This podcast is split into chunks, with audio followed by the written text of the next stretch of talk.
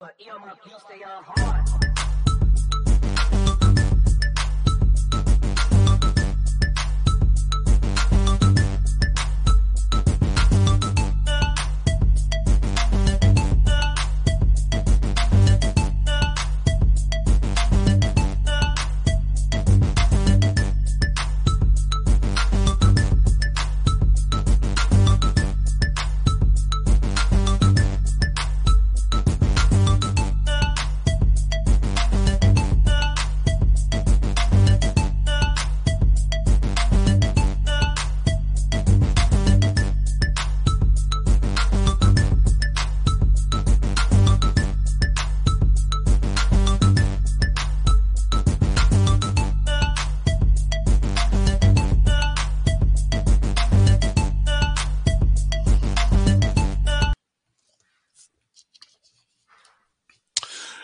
Welcome to another live edition of the BCSN Sports Wrap. Brian Fulford, that's me.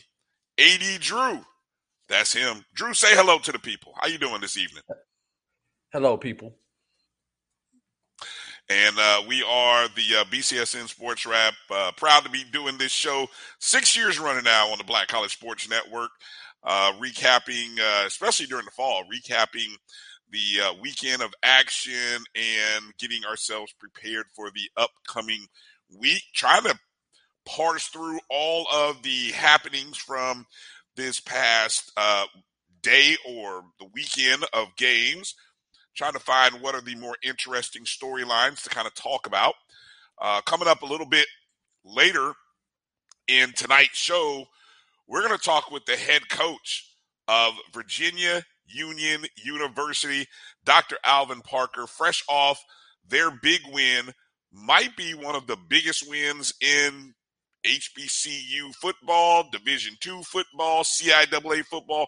Drew, I'm going to say maybe as far back as Winston Salem back in the Connell Maynard era when they made it run all the way to the national championship. That's how big this win over number two ranked Valdosta State on the road, 45 to 40, may be. We'll kind of find out. I mean, obviously, you know, we look at things like that, uh, but and we say that because Valdosta State, uh, I believe they were in the championship game last year, perennial uh, perennial uh, uh, powerhouse. So uh, it was a big win for Virginia Union. Uh we'll talk to him at the bottom of hour number one. At the top of hour number two, we're going to talk to our good friend Chris Ferguson from D2Football.com. Chris covers the CIAA, so we'll get to talk to him about that win and then a couple of other big games uh, for the top teams in the CIAA: Bowie State, Fayetteville State. Uh, tough, tough, uh, tough games for those Shaw. two schools. Shaw, yeah, we'll, we'll talk about those and, and how this win by Virginia Union, where does that set them up for the rest of the season. Uh, of course, Drew, you write for D2Football.com covering the SIAC, so I know we'll get into talking about that. And then uh, we've got a guest contributor.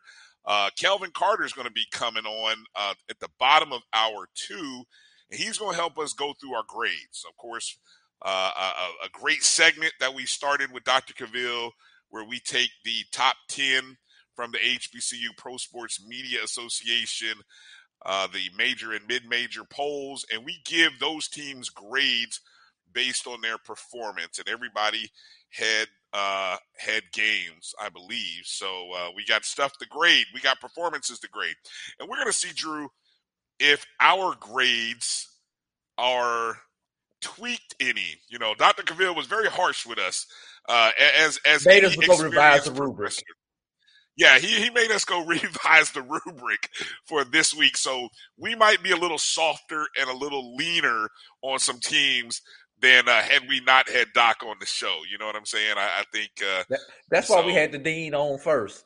You know, you you got this great idea, this great research pro- uh, project, and you need your uh, your your department head or your dean to sign off on it. So he signed off on it minus a few adjustments, you know.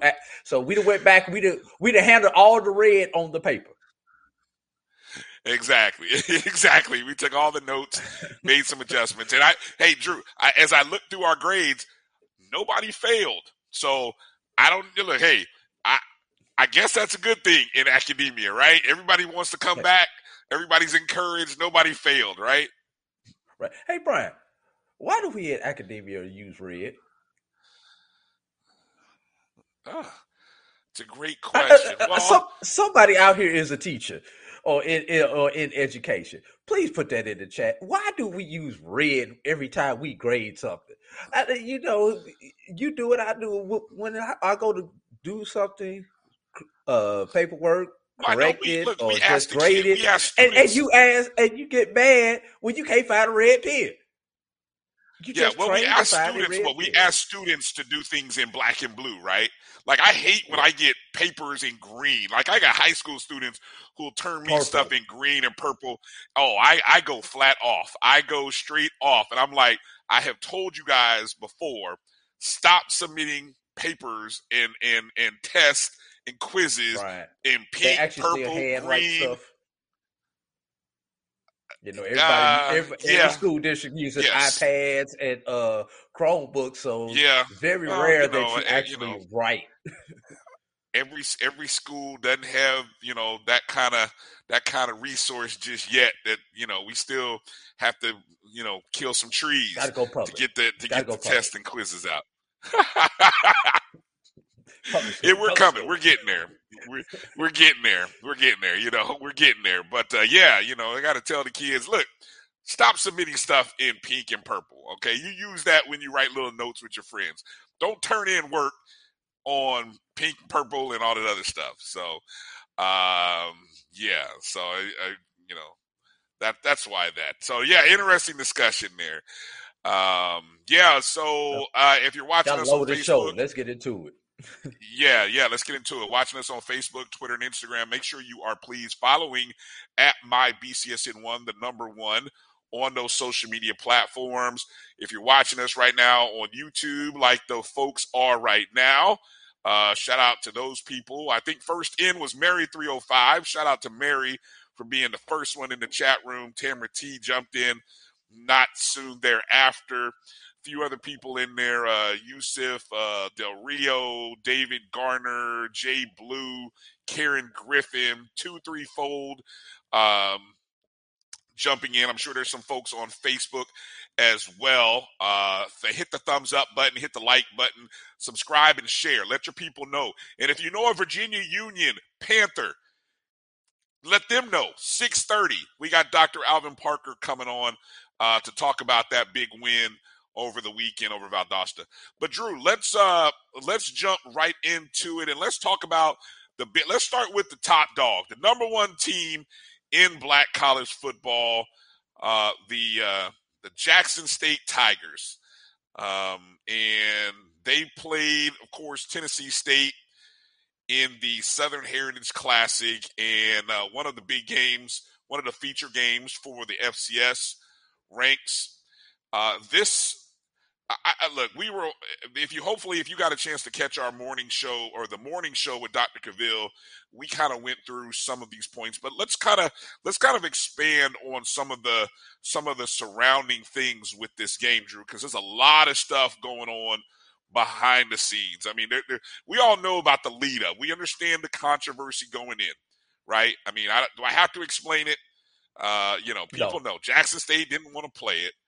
Uh, okay, so I, I, I will for like 30 seconds. If I go longer than 30 seconds, hit the buzzer. Jackson State didn't want to play it, didn't think the financials were right, tried to pull out of it by agreeing to work with the SWAC in a deal that would have put them in a contest in Birmingham. The city and the promoter said, eh, eh, eh, we got a contract with you guys. You got to play in our thing. There was all kinds of threats of lawsuits, stays, all kinds of stuff. The Birmingham thing went away. Jackson State, eh, okay, okay. After some leaked documents, we'll play in the game. We'll come. We'll come. But hey, this is the last year. But even though there's still two years left on the contract, so I, I don't know. Maybe they're just going to maybe raise the money and say, here's the buyout. But that's all that went into the game before the game even kicked off, Drew. Eddie George, Tennessee State, Deion Sanders, Jackson State. Now, here we go. the game, where was it broadcast, Drew? Anyone know? Because I think that was one of the first things that kind of caught people's attention in terms of where was this game going to be televised at?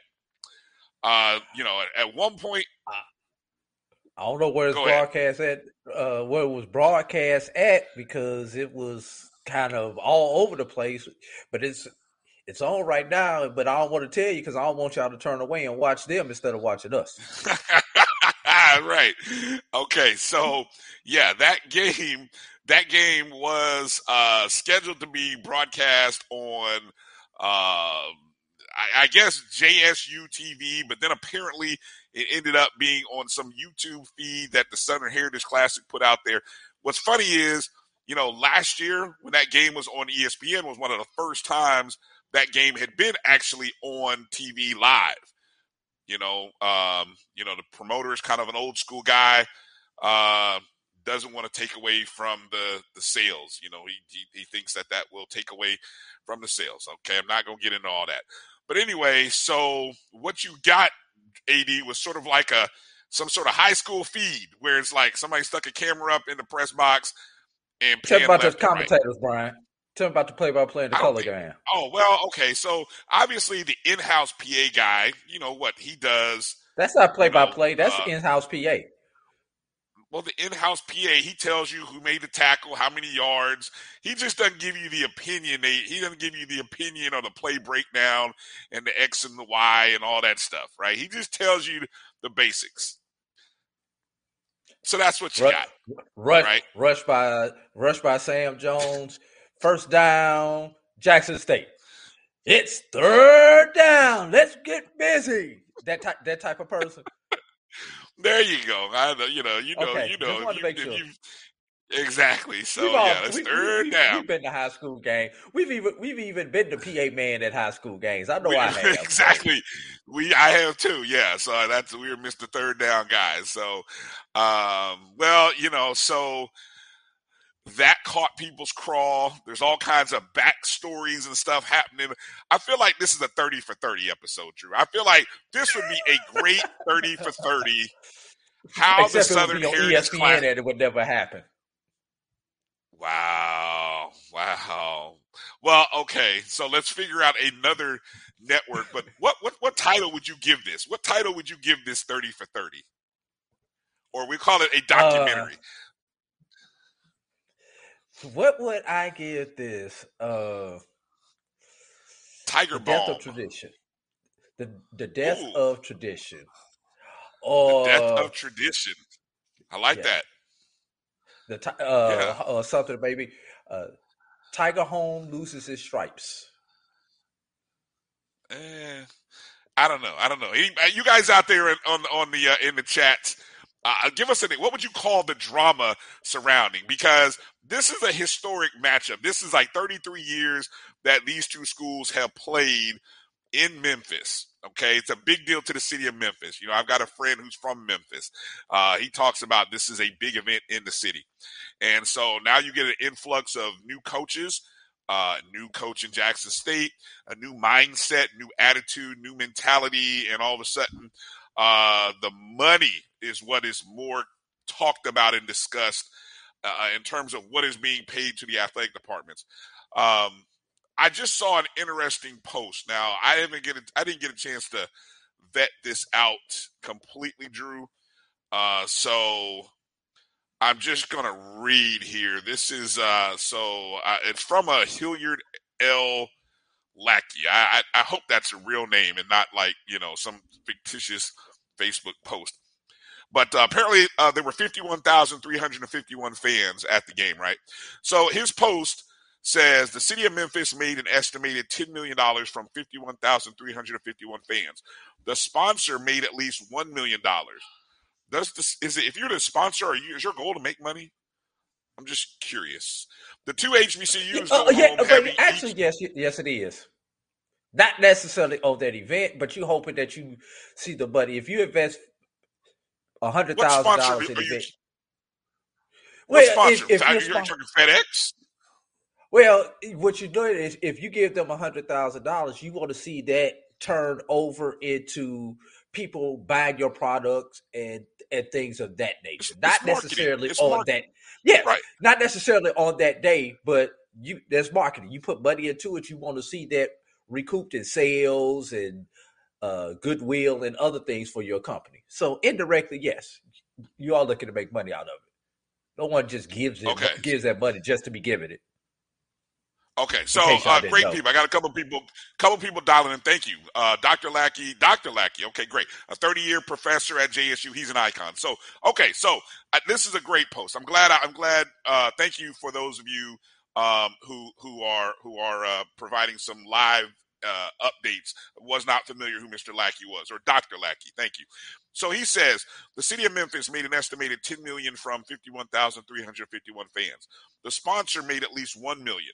The two HBCUs go home having each received $350,000 before expenses. In contrast, the city of Birmingham offers JSU and Arkansas Pine Bluff 350,000 each and total income from ticket sales which can easily total $2 million to be provided by the two HBCU teams. Again, this was he's referencing what was the proposed deal that would have created the SWAC The Classic, SWAC right? Yes. the SWAC Classic. Okay. Uh, continues. The city of Memphis could do like Birmingham. Otherwise, the HBCUs are being used like sharecroppers of yore. Uh, anytime you can reference and say "your" in a sentence, love it, love it. Um, this has gone on for 33 years! Exclamation point. Uh, No uh, Brian, just the- just for people to understand, that's Y O R. E, not Y O U R.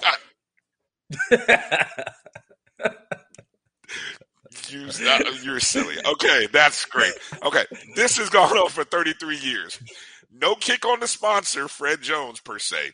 The rest of the city of Memphis merchants need to invest and not just hang back and profit. J State could stay home, play Delta State, draw 50,000 fans nowadays, and make $1 million. The blue and white scrimmage makes $350,000. Uh, I, I'm not sure if there was more to this, but I was just sort of reading from a post that was uh, one of our followers had uh, uh, retweeted uh, with that. So, uh, I, obviously, Drew, we from a financial standpoint, we know that the price. Oh, I like Jay Blue said today's price is not yesterday's nice. Okay, I like that. Um, yeah, that's pretty good. Uh, we understand that the the money is a is an interest is is a thing, right? But uh, just what's your take on on that for a second? I want to give you a second before I pull up an interesting column that uh, that I want to reference here. I hate to say it, but there's a lot of well, there appears to be a lot of truth to that. You know, Jackson State, last time I checked, plays in a sixty thousand seat, sixty plus thousand seat stadium, correct? Now, Yes. mind you, they don't they don't have the luxury suites that you would have No. in a stadium such as such as such as Memphis, but they do have Right. the ability to put the butts in the seat. Tennessee State has the ability to play in a stadium that seats 60,000 plus with the luxury seats for a series like this. So, for a home and home series, these two are two of the few HBCUs that can actually play their game in their home stadiums and actually draw more playing in their home stadiums than they do on the road. One of the main reasons HBCUs played in these classics outside of marketing themselves to other cities was before TV and everything else came along and started changing the ante was because they could put more butts in the seat in those NFL or larger larger college stadiums.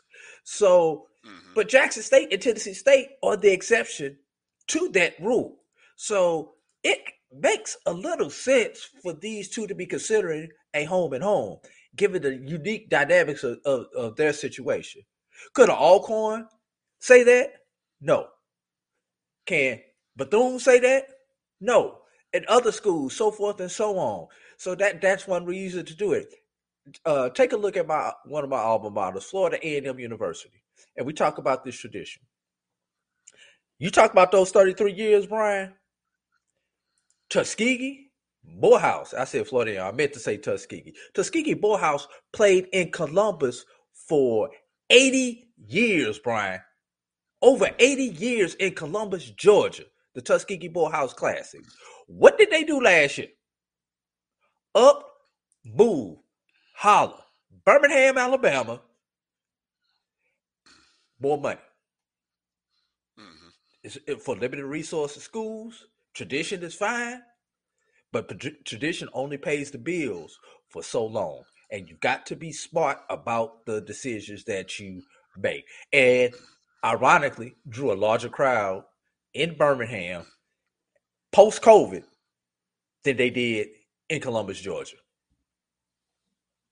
Mm-hmm. Um, so uh, another thing that came out of this now obviously there's a lot of feelings that go into this i mean uh, you got to imagine when you've had two teams i mean this is an unusual classic in that it's not a rotating team you know this is this is similar to the florida classic in orlando you don't have a rotating uh tuskegee morehouse classic so yeah this, this this classic in this city synonymous with MD school the Bayou, the Bayou yeah, exactly. The, the, yeah, so so unlike some of the other classics that we grew up in the Midwest, where you had a rotation of teams that would travel to the Midwest in Indianapolis or St. Louis, where uh, I and you are from, um, you know, this was a set in stone. You know, where these two schools every year had it on their calendar. The midway point. they came up. They came up to Memphis. Okay. Um, and one of the things that came out of this uh, in the post game comments, uh, I, am reading. Uh, interesting. I, I, read. I heard the post game comments from Coach Sanders in regards to the rivalry because it was brought up about the rivalry. You know, uh, what are his thoughts on this rivalry? And I, and I think his comment. I'm paraphrasing here. I don't have the full audio clip, but I did hear it. He he kind of uh, Coach Sanders, you can almost say was a bit, for lack of a better word, dismissive. He, he just wasn't caught up in the the historical sense because he brought it back to the fact that we don't know anything about that. In, in ter- now, I, I, don't know. I, I hope he knows about it, but in terms of being a part of it, his he his players, uh, Coach George, his players, you know, they haven't this is new for them, new for their sort of administration, these games. You know, this is a new era. I think it's kind of what he seemed to insinuate. But his comments did rub people, some people, a a some kind of way, uh, including a columnist for the uh, Memphis Commercial Appeal. Okay, so I come across this column after listening to his comments uh, from a Mark Giannotto, uh, whose headline reads, It's a shame Deion Sanders doesn't care about Jackson State's rivalry with TSU. Okay. And so he starts the column by referencing the fact that Shedeur, when asked about the question, uh, let me just read because it'll set it up perfectly.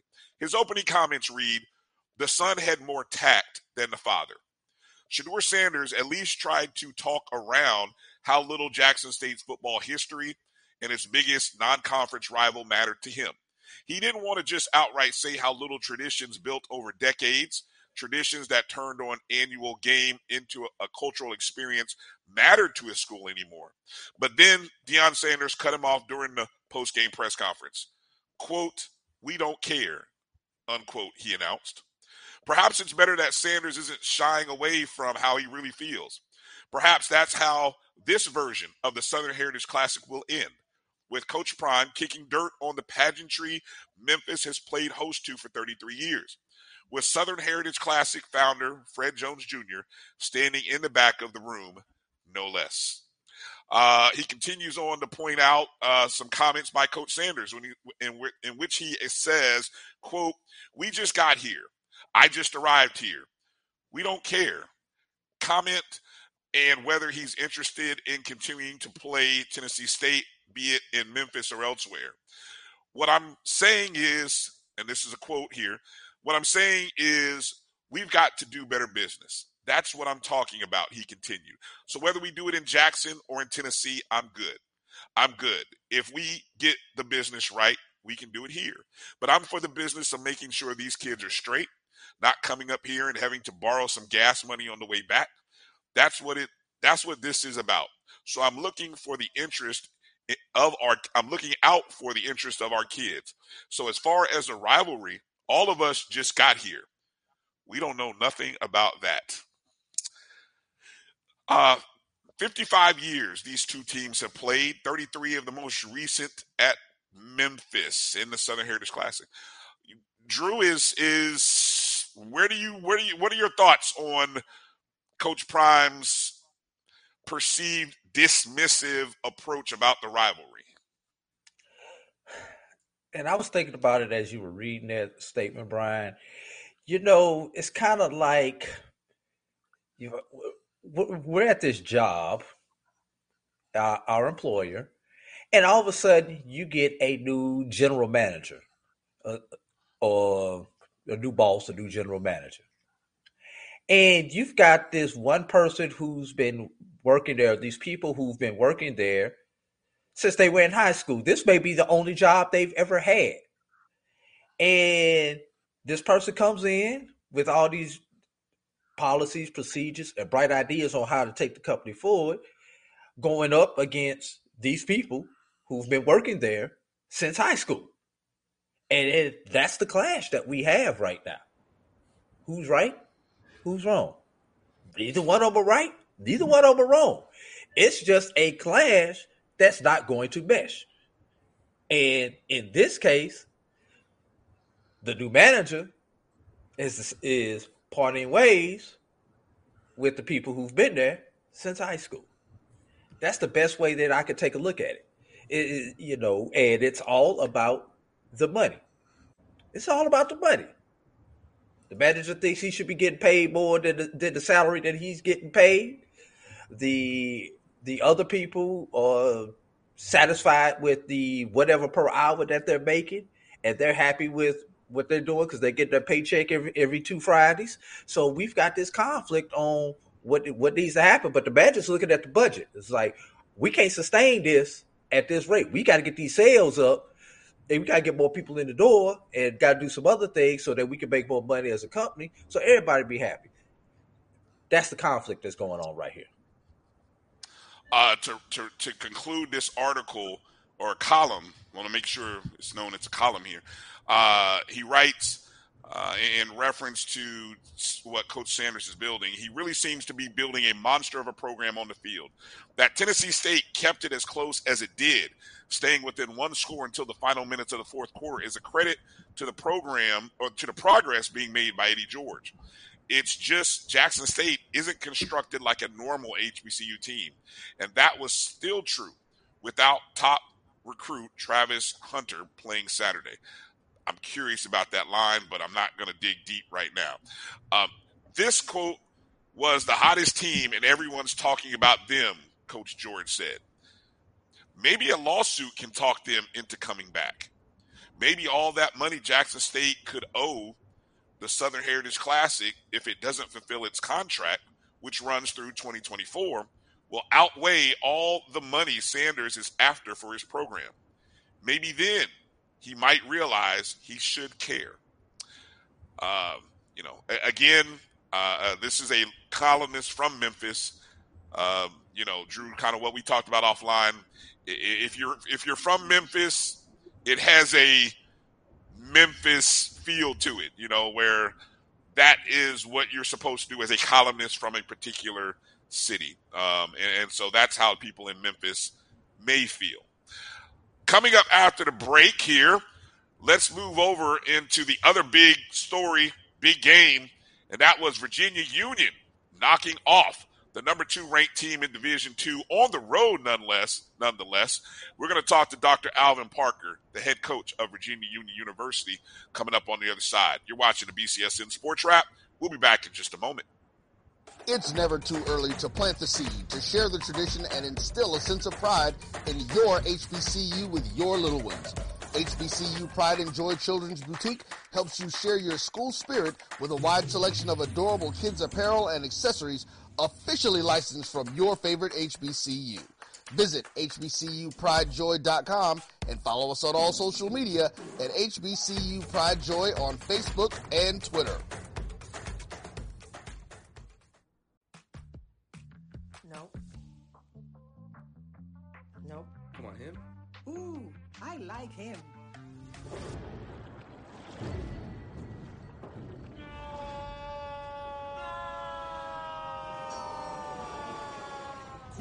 Quicker picker upper. Bounty picks up messes quicker, and each sheet is two times more absorbent so you can use less. He's an eight. He's a nine. Bounty, the quicker picker upper. Supermarket sushi, really? No. Wait, Troy, you work here? I'm never not working. Like Head and Shoulders Scalp Shield technology, up to 100% dandruff protection, even between washes. Never not working, huh? Oh, Troy, you're such a good teacher. Yeah, I know. never not working. Never not working. Never ever not working. Are you serious? Never not working. Dandruff protection that's never not working. Head and Shoulders Scalp Shield technology.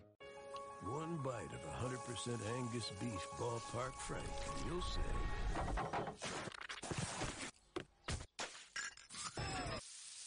Hello, summer. Oh, yeah, it's ballpark season. From novice to aficionado, find yourself here. High quality cigars plus personal customer service. Slow Burn is Waco's only mobile cigar lounge, featuring a meticulous, curated collection of premium cigars. Visit our website, www.slowburnwaco.com. That's www.slowburnwaco.com.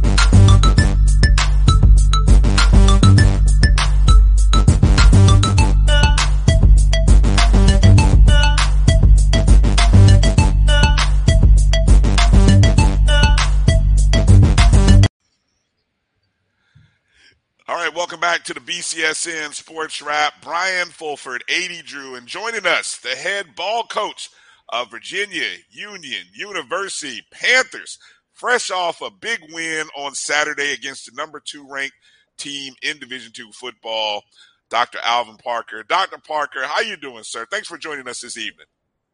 I'm doing well, man. I'm glad you guys invited me on. Hey, Hey. I saw what you had did yesterday, yesterday by the time I got back to my car, I'm like, let me text Dr. Parker right now and see if we can get them on. Because I, when I was going through the scores and oh, oh, they, they won it. Oh, good. I, I mean, I, uh, you know, you you want you want certain teams to win, especially when you get into this in region uh, stuff and. Virginia Union, big win. Oh yeah, top ranked team. Yeah, we, we got to talk about this one. Absolutely. Doc, I know you're we're still we're still in the 24 hour period, so we can still talk about it. We can still enjoy it. I know sometime this evening, 24 hours will pass, and then we gotta, well, as you coaches like to say, hey, we own the Livingstone. Uh, what are some of your emotions right now uh, from last night and this morning? Yeah, I tell the guys all the time you can you can never really be, you know, uh too high when it's going good. You can never be too low when it's going bad. But um just to have a, a, a victory of this magnitude, um, I kind of threw that out the window yesterday. You know, um I think it was the first time I tell I tell the guys all the time, I say, do not pour no Gatorade on me, don't pour no water on me, you know, don't do none of that after no game. I don't care what we do. You know, um, and yesterday, uh, them guys poured the Gatorade on me just because they was excited and they know that all the type of work that went into to, to that trip and the practice, the preparation, everything that had been done. And I think, you know, um, they deserved it. You know, um, we got on the bus and went 10 hours and, you know, we packed up and just moved the entire program 10 hours. And that's tough, you know, um, especially on this level, you know, but in order to get the kind of respect that you think you need and, and, and that you think you deserve, you got to play the teams of this magnitude. And, and we've done that since I've been here. You know, um, this is our first chance to take one of them down, though. Yeah, I, I was going to mention that. You know, looking back on the last few years, uh, your program has not been shy away from playing. I mean, obviously, you've had some rivalry games against like Hampton University, uh, in, in, which you've been successful in a couple of those. Um, and then, but it gets into D two, you're not shy about playing the big boys. Uh, last year, you had Valdosta at, at home. Um, the, you've had Carson Newman before early in the season, Lenore Ryan. Ryan uh-huh. Um, so, uh, talk a little bit about the scheduling. I mean, this year in particular, where the CIAA moved to an eight-team conference schedule, so you only get hmm. two. You only get two this year. Talk a little bit about the the scheduling and, and what goes into the preparation, so that it gives you this kind of opportunity if you guys do what you're supposed to do during the regular uh, conference season. Well, my, my philosophy on scheduling has always been to schedule tough. You know, um, from the coaches I've worked with in the past, um, Coach Bailey, uh, Coach Tiller, you know, some of those guys, we scheduled tough all the time, you know, and they prepared us when it was time to kind of get the league play. But just like you said, you know, it used to be you could schedule three and then, you know, you had to play that mandatory seven, you know, um, but now, you know, fall into what, what, what I think is a good thing now, you know, with us playing eight conference games – you get to schedule those two outside opponents. And we were originally supposed to play Hampton again. So our, our conference scheduling was going to be Hampton and um, Valdosta, you know, um, but, you know, a late breaching that contract with, with some things that they, they wanted to do that we didn't necessarily agree to. You know, uh, we got out of that game and now we were in search for a game, you know. Um, so, you know, the good thing is, you know, um, a lot of people don't want to play you. That's a good thing, you know. Um, but when somebody do want to play you, you got to kind of take on those guys that are top people in the region. But um, we ended up uh, scheduling Virginia Lynchburg for that first game because it was just a one game deal, you know, um, that we was able to do just for the 22 season. So um, we're going to be looking for another game week one next year. Um, hopefully we get something in region, but that's kind of how the scheduling fell this year, you know. Um, but this was a return trip to Valdosta. So um, they came here last year. and We were returning that trip this year. Go ahead, Drew. Uh, you talk about uh, schedules of games in region. You know, one thing Brian and I have always talked about is more CIAA, SIAC matchups. You know, is that a possibility? And if you could wave a magic wand and say, I want to play that team out the SIAC, who would be your top two or three on, on that list of teams that you would love to play if you if everything could work out? Uh, if everything can work out, I guess you know. Um, of course, like I said, on this level, you got to think budget first. So you know, the ones that'll be a little closer. You know, um, so those uh, the Benedicts, the the Savannah States, you know, those people like that that um, we can kind of jump on 95 and and be right there and get to. You know, um, those type of teams. Somebody that's a little bit more closer, so we won't necessarily have to uh, take this 10 hour ride like we just did, you know. Um, so somebody a little bit closer, it doesn't matter who, but I like that. I like the SIAC and, and the CIAA type of matchups, you know. Um, I think it brings a different type of, of feel to, to people, to fans, and everybody that's involved, you know. And um, it's kind of a win win for, for everybody because the the win will stay between one of those those those conferences. So when you know yeah. when somebody wins, kind of everybody wins. So I, I I definitely would think that would be something good. One other thing that I've noticed uh, Super Region Two. A lot of you guys, uh, there are a lot of cross uh, conference games in those first two to three weeks uh, between CIAA, SAC, SIAC, and the Gulf South. Can you kind of talk about how that all came together over the last couple of years? Um, like I said, we voted from a coaching uh, association standpoint to increase it to uh, eight games. That that you know, we did that about two years ago, and um, and this is the first year that's kind of coming into fruition. But you know, those first ones, people kind of schedule, you know, the way that they, you know, some stuff. There might be some old rivalries or some close games and proximities and things like that. So it's kind of everybody's philosophy on that is a little different. You know, um, my philosophy is uh, kind of making sure that we, we play somebody within the region that's pretty strong that's going to allow us to get to some of the goals that we have for the season. And our goals are generally playoffs. You know, we want to make sure we do that. So, like you said in the past, we've played, you know, Lenoir-Rhyne. We've played when they were when they were a top ten team. They still pretty daggone good. You know, um, we we um, signed a contract with Valdosta when they were number one in the country. You know, um, you know, we did the same thing with, with Carson Newman when they were a top 25 team. So, um, again, we shy away from no one, but again, I think you have to play those type of teams. So when it comes down to them to November months and you, you're looking for your name to be called and, and, and, and people go off strength of schedule. We just don't want to let that be an excuse as to why our name don't get called. So, you know, um, we're to always schedule like that and play those type of games. But like you all said earlier, I would like to do something different and maybe look at playing, you know, SIAC team, somebody like that. We get a division two against a division two, um, HBCU type of game type thing going on. All right. All right. Now, I want to get on the field for a moment before I turn it back over to Brian. I need you to talk about the 283 by your running back, Jada Byers, against one of the top defenses in Division two football. Break it down for me, coach. He uh he was one of the few that rushed for over 100 yards against those guys last year. You know, he was a true freshman last year and he did that. So um he, he doesn't shy away from competition. He, you know, he wants to always play against the best you know, um, and he's a special type of athlete. So, you know, um, you know, that's why I really didn't hear a lot coming out of our camp about, you know, his performance because we know what he's capable of. You know, he was the um, CIAA uh, rookie of the year last year, you know, um, and I think he's making a mark to show he's the best player in the CIAA this year on offense. You know, um, and the performance that he put up yesterday, he put the team on his back. You know, um, he had some big runs.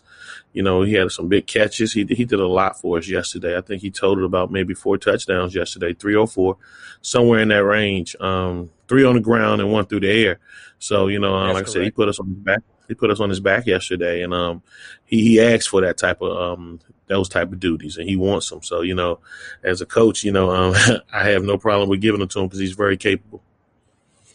Yeah. Uh, recapping those stats on the ground 29 attempts, 283 yards, three touchdowns, and a long of 52. That's a 9.8 average for those uh, math nerds out there. And c- catching the ball out the backfield, he had three receptions for 23 yards, one touchdown, and a long of 12. Go ahead, Brian. Uh, so, so, coach, look, we we uh, when we saw that you put up 77 in week one, I mean, definitely it caught our attention. We were like, okay, we, Virginia Union putting 77 on somebody. You're 77.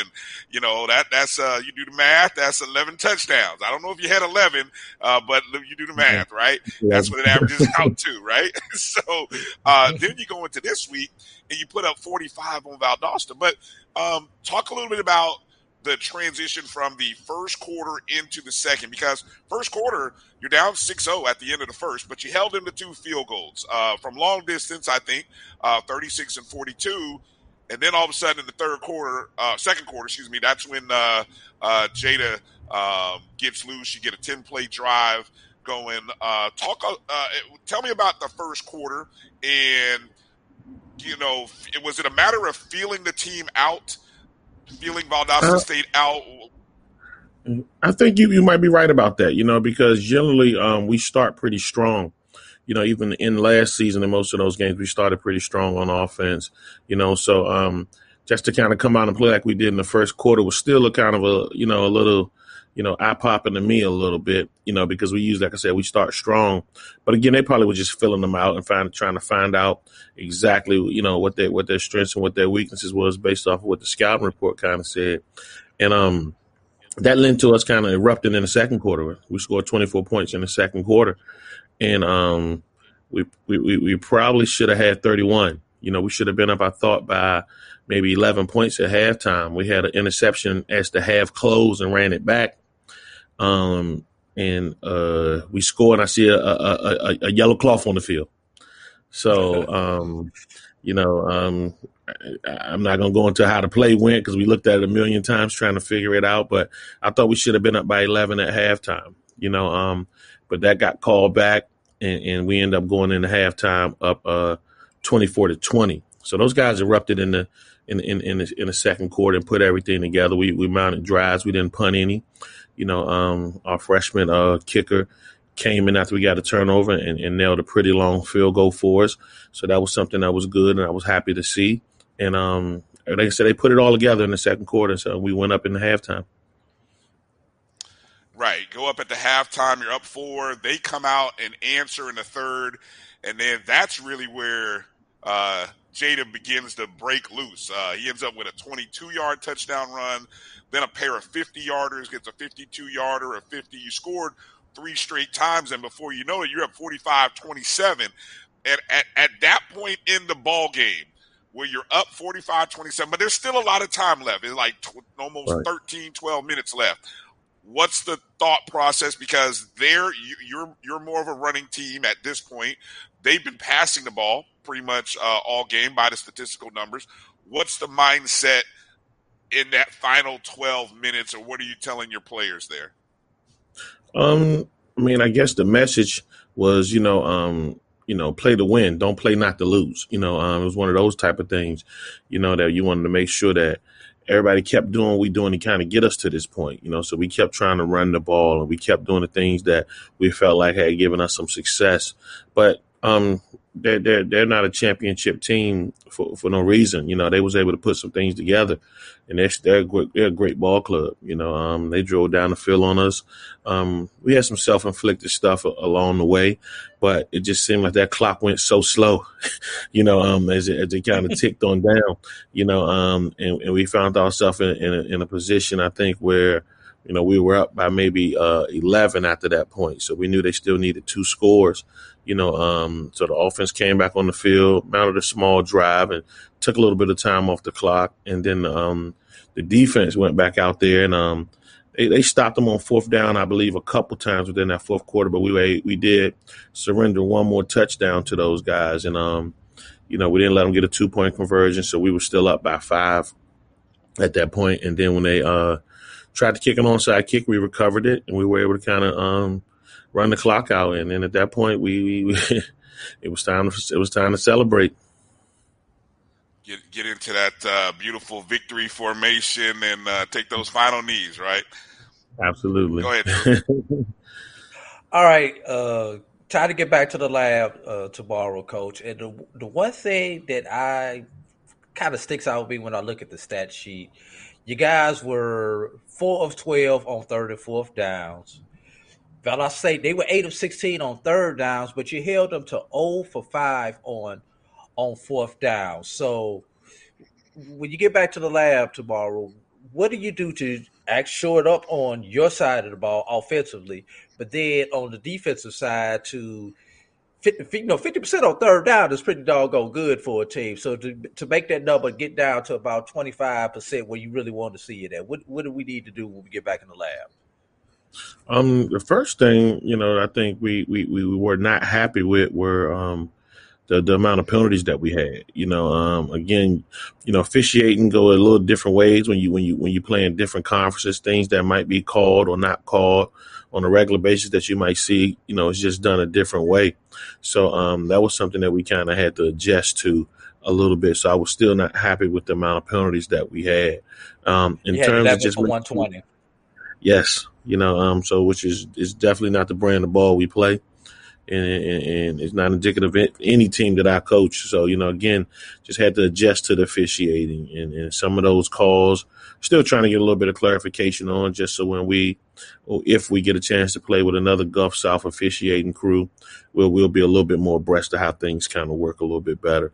So, um, but in terms of you know, um, the the the, the third downs, third downs, the turnovers and things like that. You want to make sure you kind of eliminate those, Drew, because you know those are the things that that that, that win people ball games. You know, um, I think the week before we were in a we were in the eighty percentile in terms of uh, performing on third downs, and the defense was you know real low. I don't think they gave up one third down conversion the week before.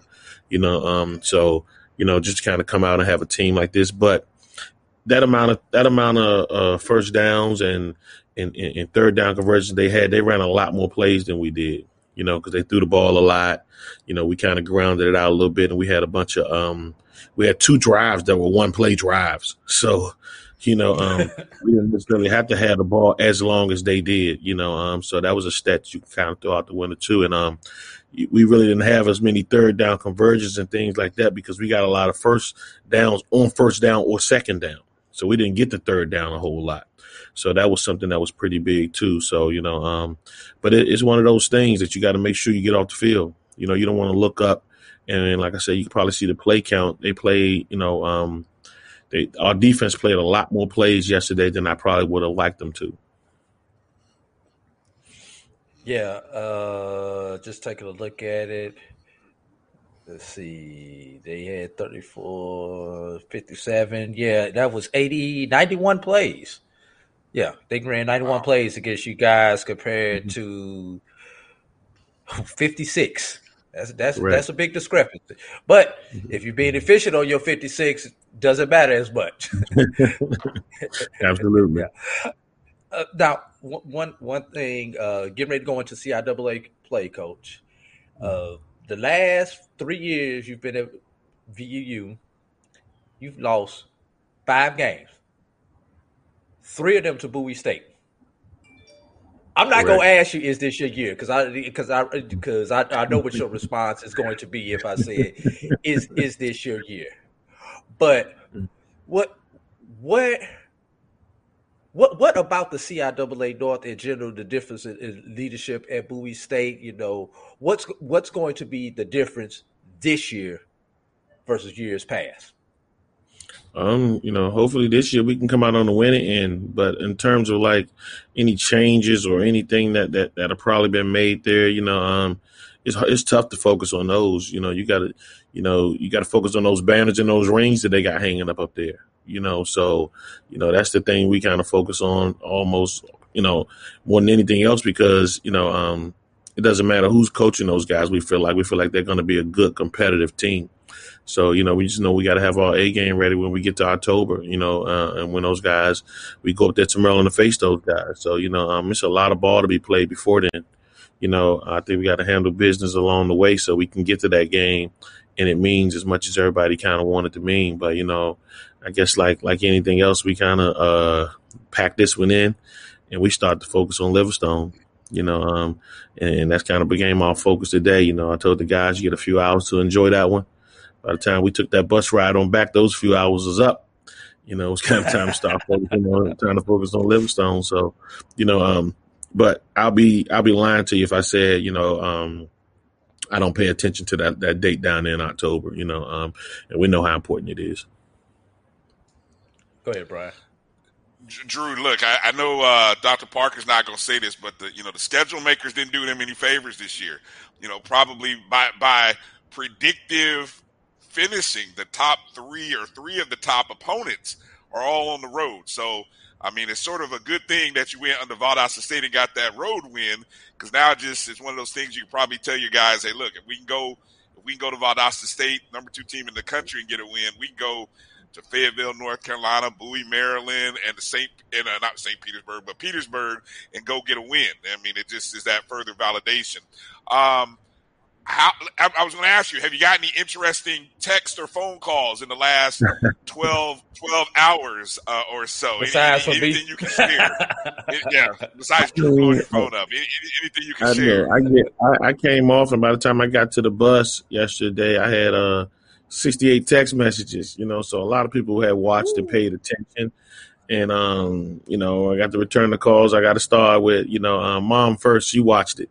You know, um, she said, I, I, thought that 12 minutes alone, she said that was the longest four minutes of her life. You know, uh, at the end of the game, you know, so she watched it, and you know, she's used to being at the games and things like that, so it makes a difference.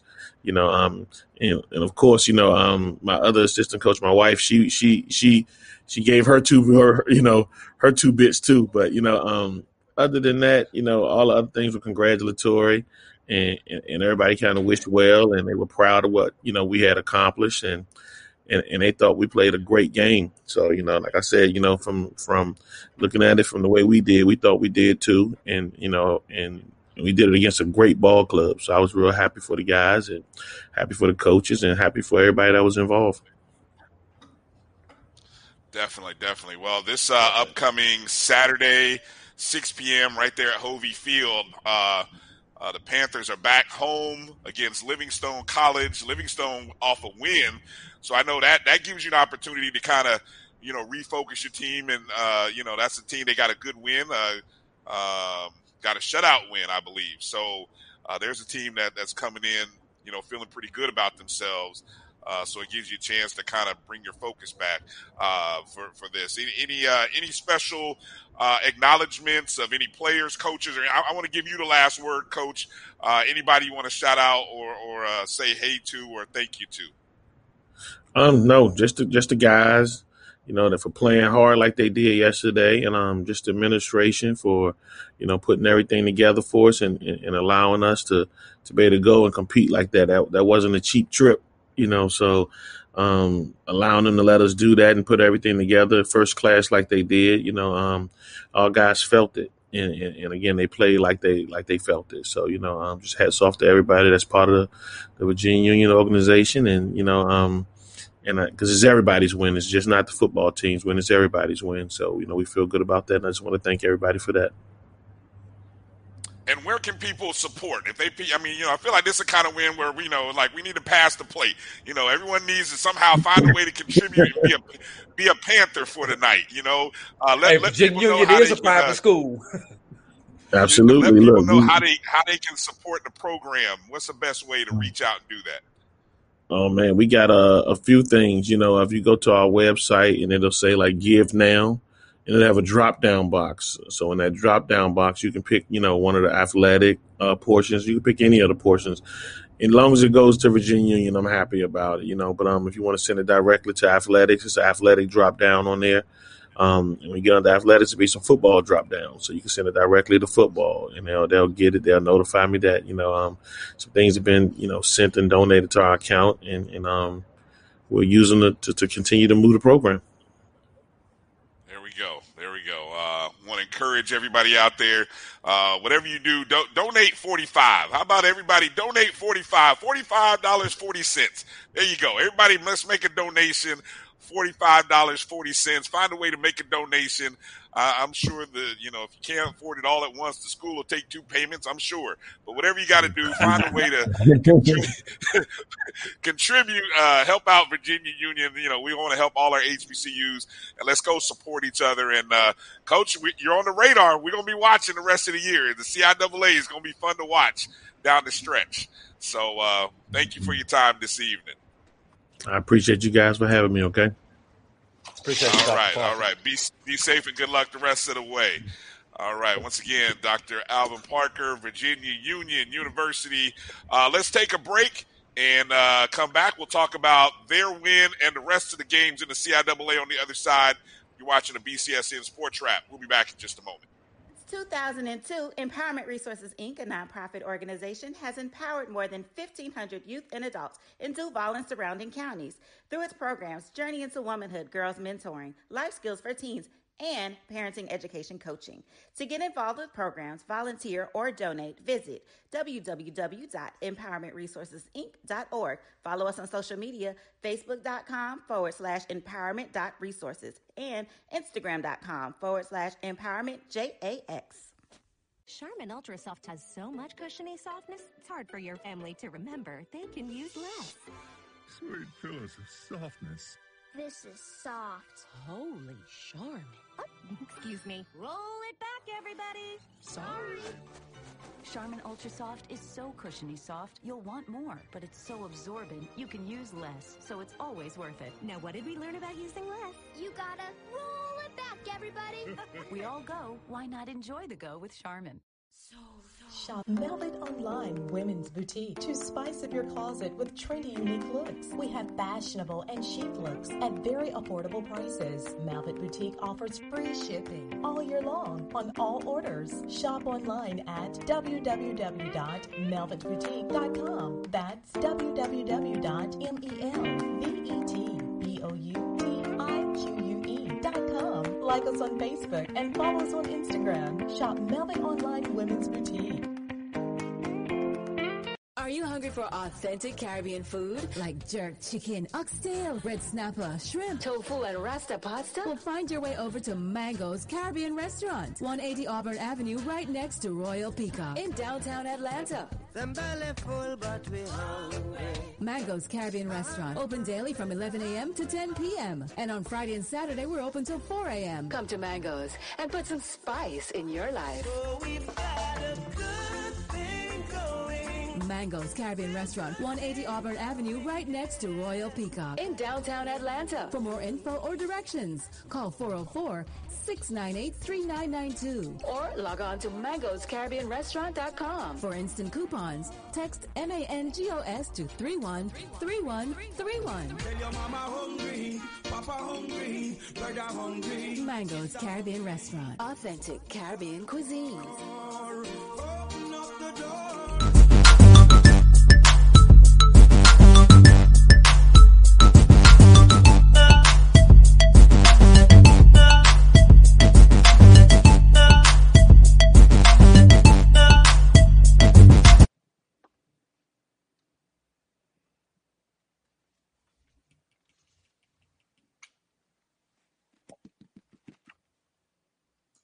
Welcome back to the BCSN Sports Wrap. Brian Fulford and AD Drew here. Uh, good to be back with you. Joining us now, as you can see, is our good friend Chris Ferguson at D2KFerg on Twitter. Uh, of course, Chris writes for D2Football.com covering the CIAA.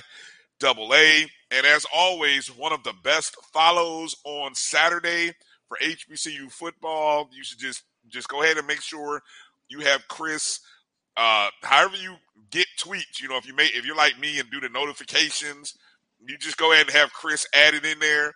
That way, when he's when he's tweeting off a firestorm in all caps, you just get it all. Chris, how you doing tonight, my man?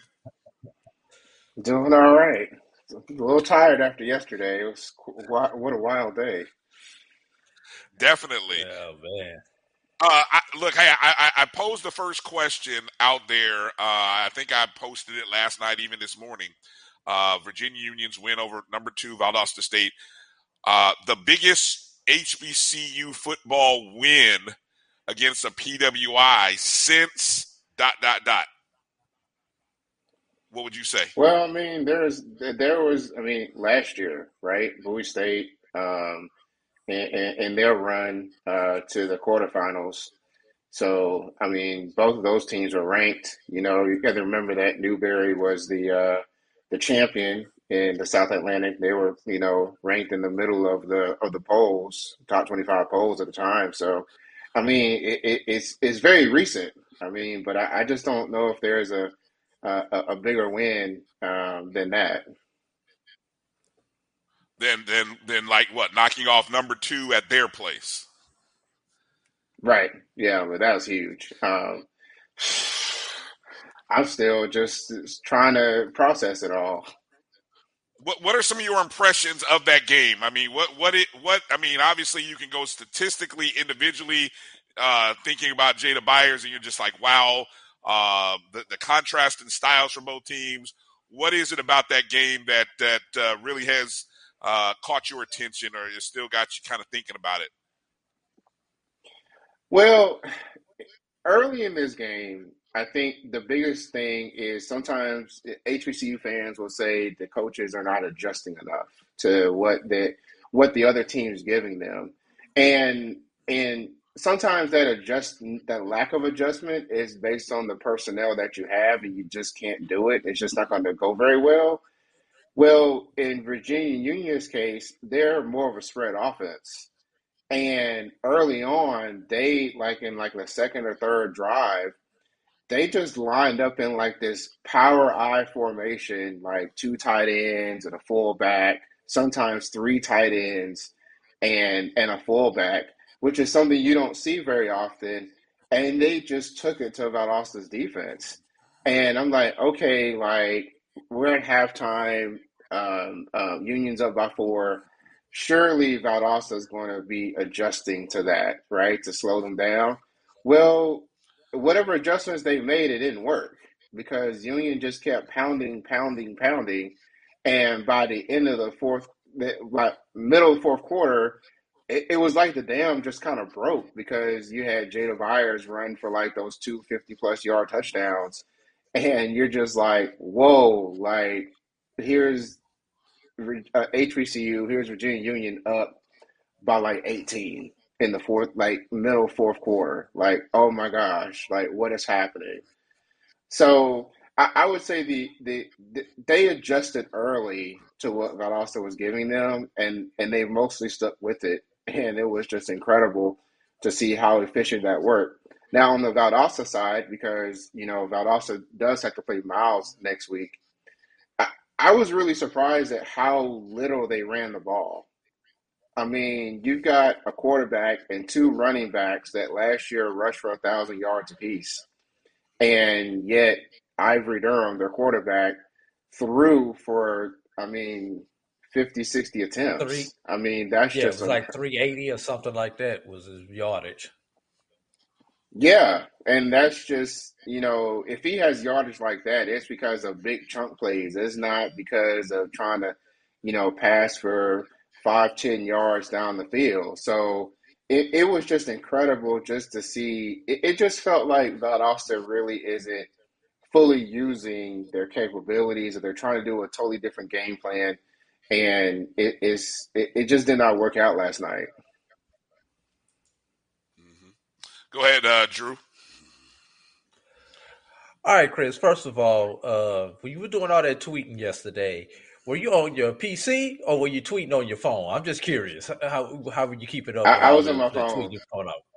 Wow. My tweets, my you had to tweets are always plugged on the phone. Wow.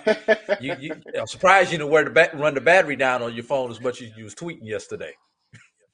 Oh, it, it ran down a couple times, and I had to uh, uh, get grab a charger. My live stats were on the on the laptop though, but uh, um, yeah, tweeting is always on my phone. Gotcha, gotcha, gotcha. And while I've got you on here, I want to uh, publicly thank you for helping open up the opportunity for me to write with you guys at d2football.com. You know, uh, I know you helped me out with the recommendation there that I needed to get the phone call for the, for the interview to write with uh, d2football.com. So I appreciate you uh, doing that. Now, let's get back to this game from yesterday. Virginia Union right now is averaging 61 points per game.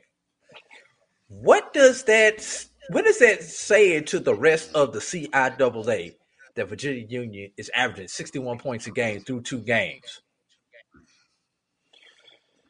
Well, it's not unheard of for a team in the CIAA to have an average that high. Um, you know, Chowan was kind of there, middle of like last year. They were at like 45, 50 points. And Bowie State was actually the statistical champion in um, in points um, a couple a few years ago. So it's not unheard of. I think the issue here is that the- the Virginia Union is pretty deep uh, on both sides of the sides of the ball, and because of that, um, yeah, I think you can expect that this average is probably going to stay above forty as the as the season wears on, based on what you're seeing. Because th- it's not just a Jada Byer show. I mean, they, they've got wide receivers that can certainly catch the ball and and, and they've got more than one person who can run the ball. I mean, uh, uh, uh, second the second string, he got like one or two touchdowns himself. So I, I, I, you just we just have a team that seems like early on has really separated themselves, um, where it's like Bowie State and Virginia Union, and then kind of like everybody else at this point.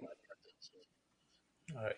And speaking of everybody else, before I get on the bad side, uh, well, I won't say the bad side, the side that took L's yesterday. I need you to talk to me about another crossover game. yeah, there you go, the L. I need you to talk to me about another crossover game. This one's with my, my SIAC that I cover, and that would be Lincoln of PA and Central State. So the, these people don't realize these are regional matchups in, in addition to being HBCU matchups. So these are the type of things that help the uh, conference rating. Because before that game, CIAA was 0 for SIAC this year. So talk about that victory right there.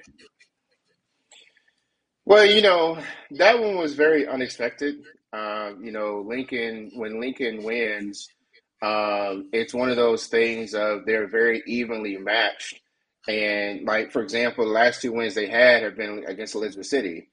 And that's when Elizabeth City actually was probably favored to win and they kind of surprised them.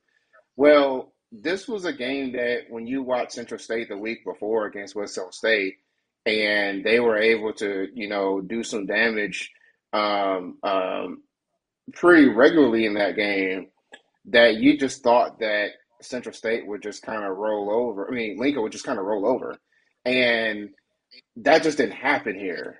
I think you know Lincoln's defense has gotten better over the last couple of years. They've started to get more pieces and and start having more consistency on defense. It's the offense that's been a question mark. And I think you just kind of saw like how when it all comes together that they can actually be somewhat competitive.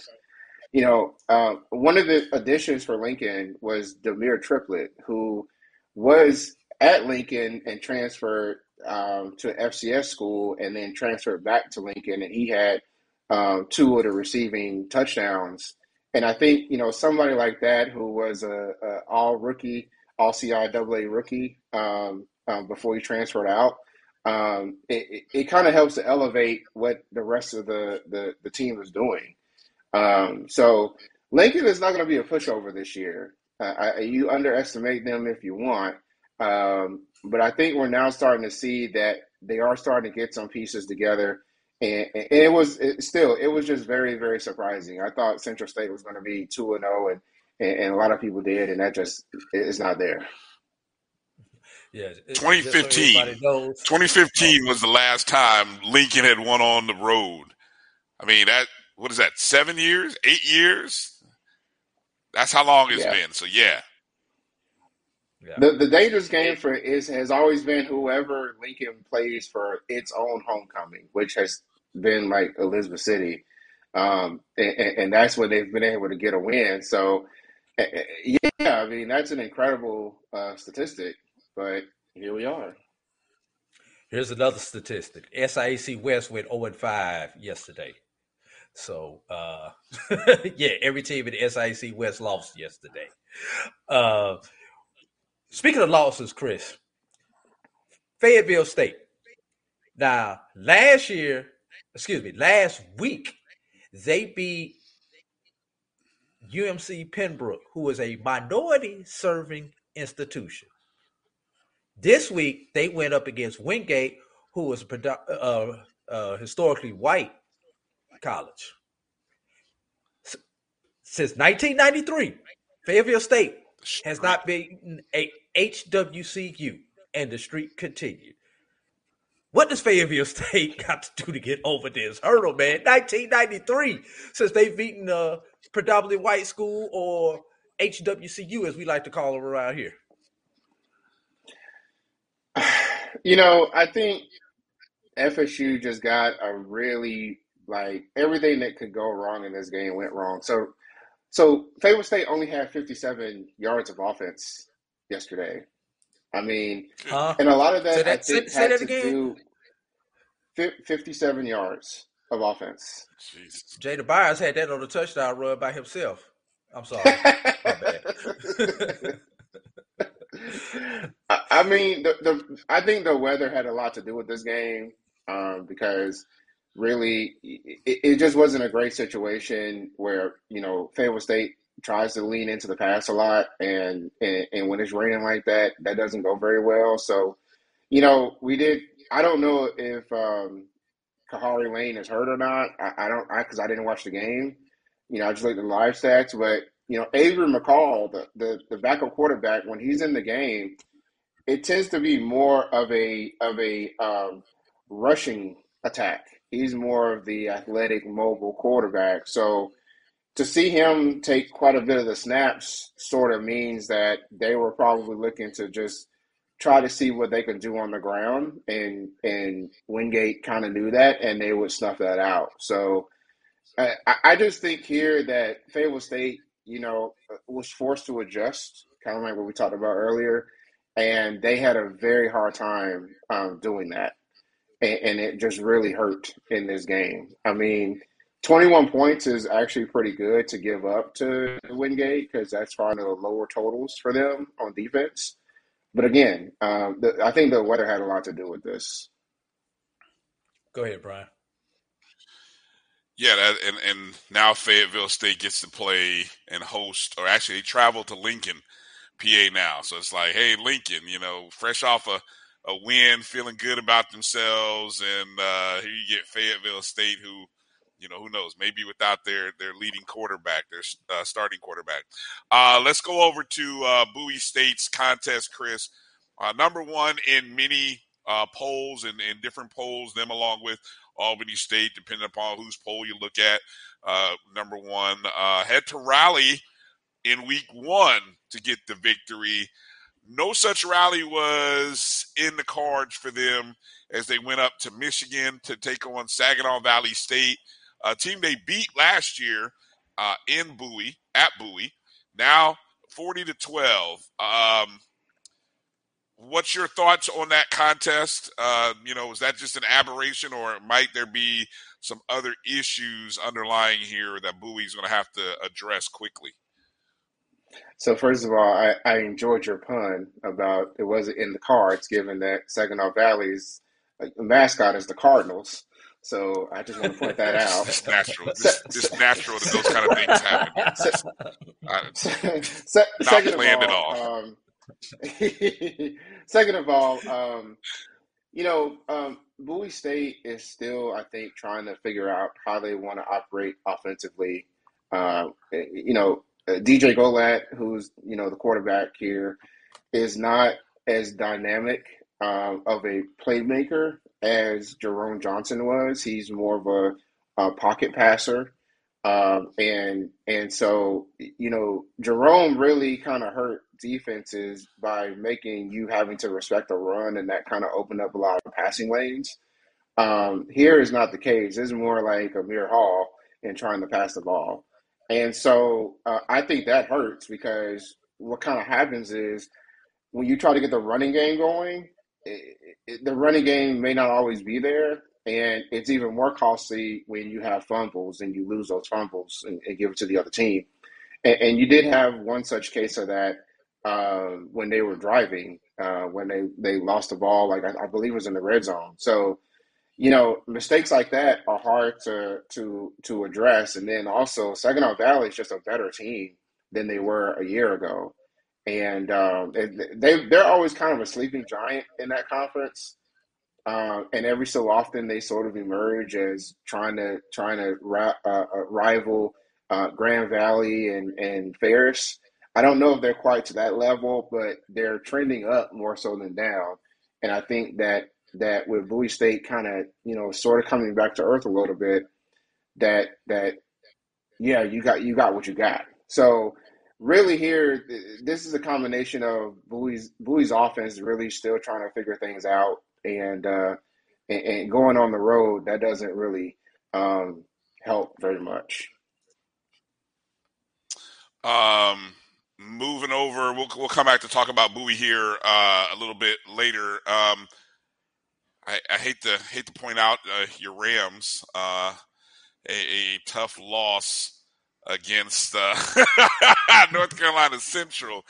Uh, two consecutive tough losses to open. Uh, how long has it been since uh, Winston Salem and uh, Central played? Has it been since Central was in the CIAA? Has it been that long? No, they played last year. They played Oh, last okay, year, so and, pri- and that was a game that Winston should have won last year. Sure Okay, did. so maybe I'm thinking last year it was uh last year was the year when they prior to last year they hadn't played in long. That's what I'm thinking. Okay, okay. Uh, so yeah, so uh, obviously I, I don't know if you want to go into it. If not, you can just say, hey, it is what it is. We just kind of keep moving. Um, No, I mean, I, I'm the- a, look, I'm and a, I asked this because I, I asked this because their coach obviously comes in from, you know, he was the interim. That thing lasted through a pandemic. He finally gets the job. Now he's off to the tough start. And I know you, you know, Ram Nation, you guys are rabid. I, I understand that. So I know it's got to be people I don't know what those message boards are like, Chris, but uh, you know what? The Ram Nation are, are they still behind uh, the, the the coach and the plans? I mean, what what's the vibe there? Winston State has a lot of problems right now. Um, you know, they have two young um, uh, coordinators, for example, that are um, just not really producing right now. I think it might be like more on the job training, it feels like. Um, but, you know, at the same time, like, it, Winston State wants to run the ball. They're like the reverse of Bowie. So they're going to run the ball 20, 30, 40, even 40 times a game. And that doesn't that's a very hard sell against you know North Carolina Central that has the depth to kind of match that. And kind of similar to to Bowie, you know, they had an opportunity to to score uh, in the first quarter, and when when uh, Richard Latimer threw the interception in the end zone, that was it. Like after that, it was like the momentum just went just away. It was gone. Um, and and uh, even they had a true freshman that played um, in the second half at quarterback. So, you know, Winston State's schedule is actually like relatively light, you know, so they didn't get it done against Central State. They have Elizabeth City, who is really, really, really struggling on offense coming up. Uh, you've got Lincoln, that's going to be somewhat competitive now. You've got Chowan, who is still trying to figure out their offense, and then you've still got you know the rest of the CIAA South. You know, so the wins are the potential wins are there, um, but Oh, yeah. can can can the offense pull it together and the defense hold? I, I just don't know the answer to that. Um, you know, I, I feel like these days I'm more of going to the WSSU.edu site than the WSSURams.com site because I'm just like, good grief, I can't take this. I can't take this right now. Yeah, the uh, the next six or seven. I mean, those those are favorable. I see what you're talking about. The schedule, the schedule does brighten up if they can figure it out quickly. I mean, not you know, no all respect Yeah. to all those other opponents, but if you're if you're Winston Salem State, you're thinking, okay, we've got teams that are either on our level or we should be a step better than them, and if we're not, we're in trouble. So Right. that that's that. So who knows where they could be by the time they uh, run into that mid October matchup against uh, Fayetteville State. So yeah, a lot lot on the table. Uh, Drew, uh, go ahead. We only got about five more minutes here with Chris. Go ahead. Uh, I was going to talk about one of those state, one of those teams that Winston Salem State has to play in mid October. That's going to be the Shaw Bears, who uh, lost yesterday in a game that they statistically dominated the game. I won't say dominated, but they won in every major statistical category. I mean, 407 yards to 345, no turnover. The game had no punts in it by either team. That's that's kind of hard to uh to imagine in today's games. Look, almost like a Madden game. Uh, Shaw 13, 6 of 13 on third downs. I mean, time of possession was pretty much even. How the hell did Shaw lose his game, man? What about fourth down? What was the, the statistic for fourth Over- down? Oh for two when they were one for one. They were uh they were Wayne State was three for eleven on third downs and one for one on fourth down. So like I say, Shaw Shaw statistically won the game. No turnovers in the game by either team. I mean, it's just like how do you lose a game like this? Well, a couple of things here. So Wayne State. Oh, check that, check that. I just I just filed it. They they fumbled the ball twice. My bad. Yeah. I, I was going to say that uh, Wayne State's a grind, grinded out team. They're a running team. Like a good 60, 70% of their plays are probably going to be run plays. Um, so th- that tends to extend the game for one. So you don't you get limited chances on uh, if you're the opposing offense. But yeah, turnovers again. Turnovers are a big deal, and the inability to convert in critical times is also a big issue uh, for Shaw. In my column last week, I wrote that you know this was a winnable game for Shaw, but they just can't seem to get put a complete game on the you know offensively, and it, and that's really what they needed to pull off really what is an upset here. Um, so No, the score they they lost by eight, but the score is on, honestly a little deceiving because that that last score was their last touchdown, the two point conversion was was like when the game was like almost over. Um, but I think you're just seeing Shaw really kind of struggle to put together um, that complete game on offense. And you, you speak of Wayne State's uh, ability to run. They ran 60 plays on offense, 44 of them were rushing plays. So, my last question before I turn it back over to Brian to close it out.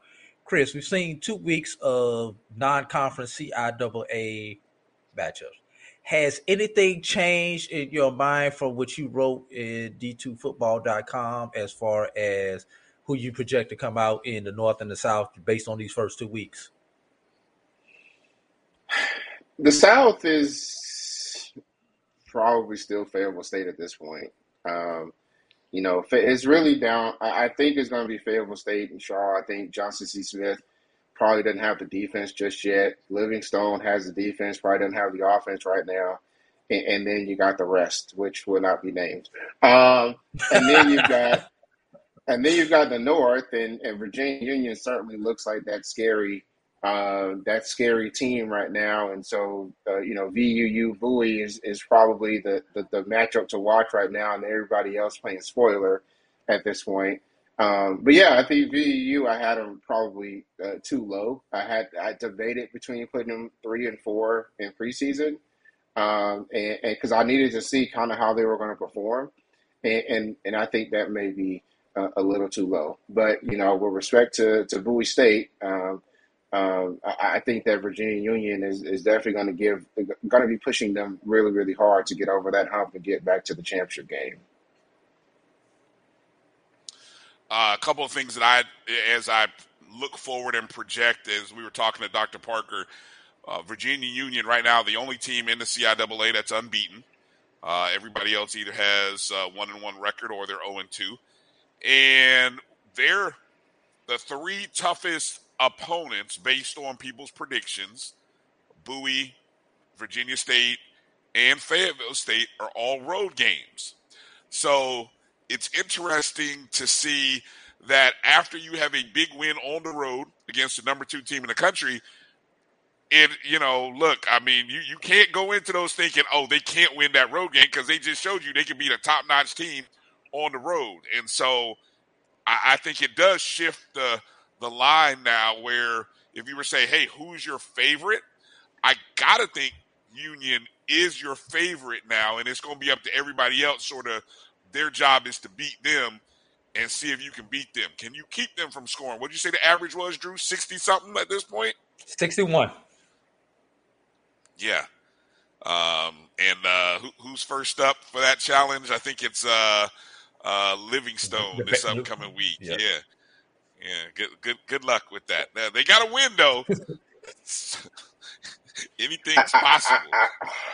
yeah, I, I, would just say though that you know remember Bowie State beat a ranked team too, right? So it's not as high as Virginia yeah. Union, but there's some respect to be had um, um, there for for Bowie State. You know, I, I, think the dark horse that is still my dark horse, which is Virginia Union. I mean Virginia State. Um, and, and one thing I do want to point out, as much we're looking at uh, Jada Byers um, uh, uh, last night that it seems like every time we have like a spectacular game, particularly from a running back like this, there's true running backs that have a spectacular game. So I definitely want to highlight uh, Darius Higgins from Virginia State because he also rushed for like 261 yards uh, yesterday as well in in Virginia State's win. So, you know, the the competition has gotten a, a, little bit lighter for them after that, you know, tough loss to Lenoir-Rhyne, which they were somewhat competitive in.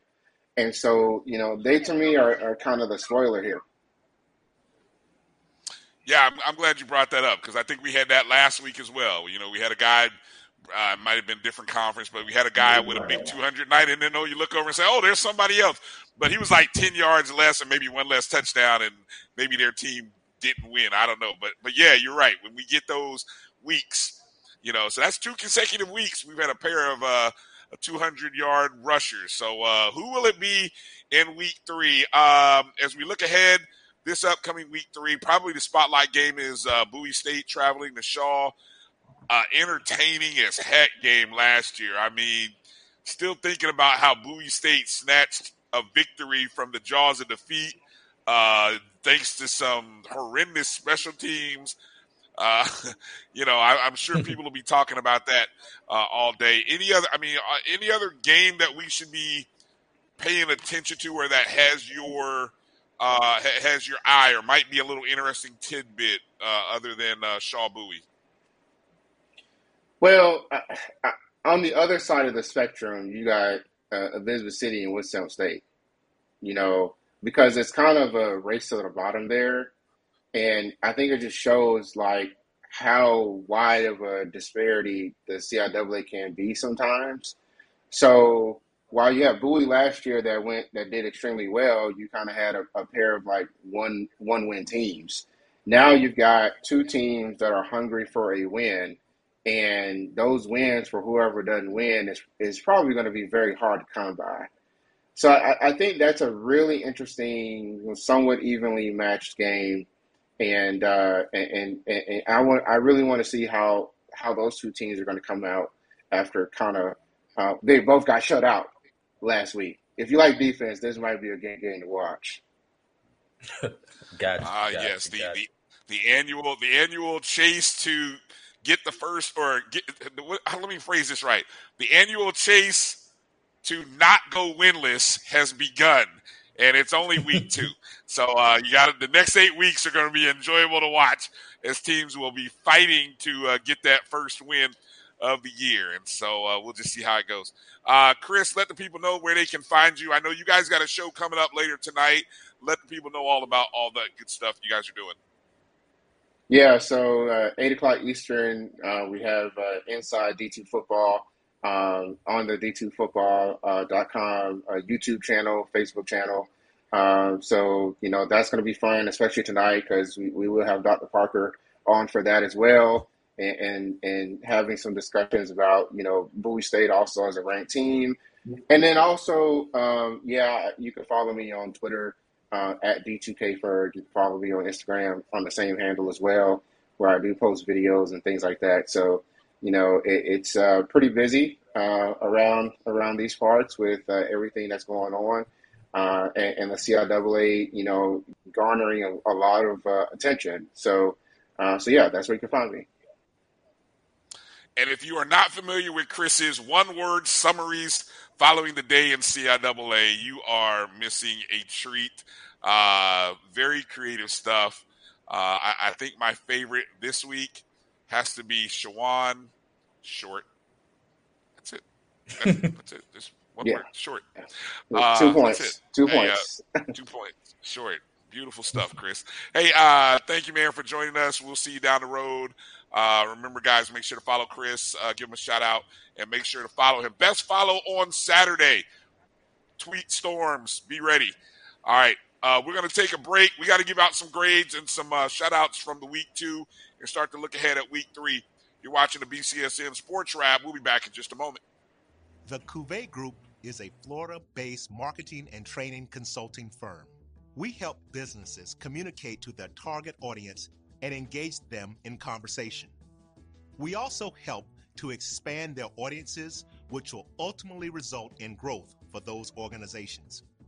In addition to being a certified constant contact specialist, my colleagues and I are also certified in John Maxwell Leadership Principles. We use these proven principles to conduct workshops, training, and private coaching sessions for individuals and companies looking to take things to the next level.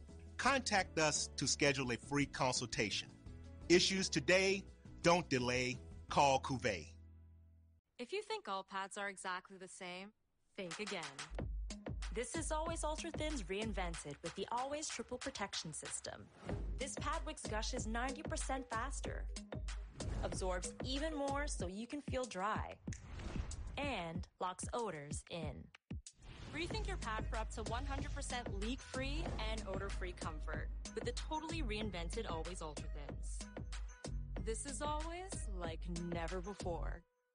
Time to call a credit repair company to fix my credit. Hold the phone, man. You can do it yourself with Credit Versio. That's way too hard. Call the credit repair company. Most credit repair companies only work on one or two accounts at a time, making it slow and expensive. You won't figure that out for months. Ignore him. Credit Versio's brilliant software scans all three credit bureaus, finds the accounts that are hurting your score, and guides you through the entire process. Anyone can do it. Let's fast forward and see the results. Wow, I fixed my own credit and saved hundreds. You can do this. Visit creditversio.com. For 200 years, Montgomery, Alabama has been making history by people who had the courage to stand up for change. Today, this riverfront city has been reborn, embracing the past and looking forward to the future. From the National Memorial for Peace and Justice to the stage of the Alabama Shakespeare Festival, this is where history was and is made. We are proud to call Montgomery home, and together, we can be the change.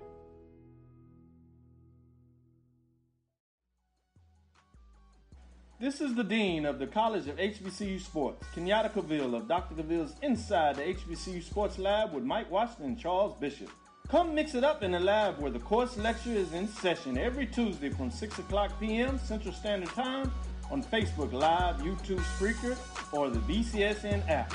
As we discuss all things about the HBCU sports culture, including exploring the week that was in the sporting HBCU diaspora as well as the upcoming week of HBCU sports. With me, the Dean, the College of HBCU Sports, on Dr. Cavill's Inside HBCU Sports Lab with Mike Washington and Charles Bishop. Course lecture dismissed. We are making the virtual HBCU experience available wherever you live through Stillman Online. We offer online degrees in business, criminal justice, psychology, and religion. Stillman also offers technology badges in cybersecurity and data analytics. You can participate in all student activities, fraternities and sororities, internships, graduation ceremonies, and much more. Apply for admission today at stillman.edu. Stillman College, where we prepare you for a different world.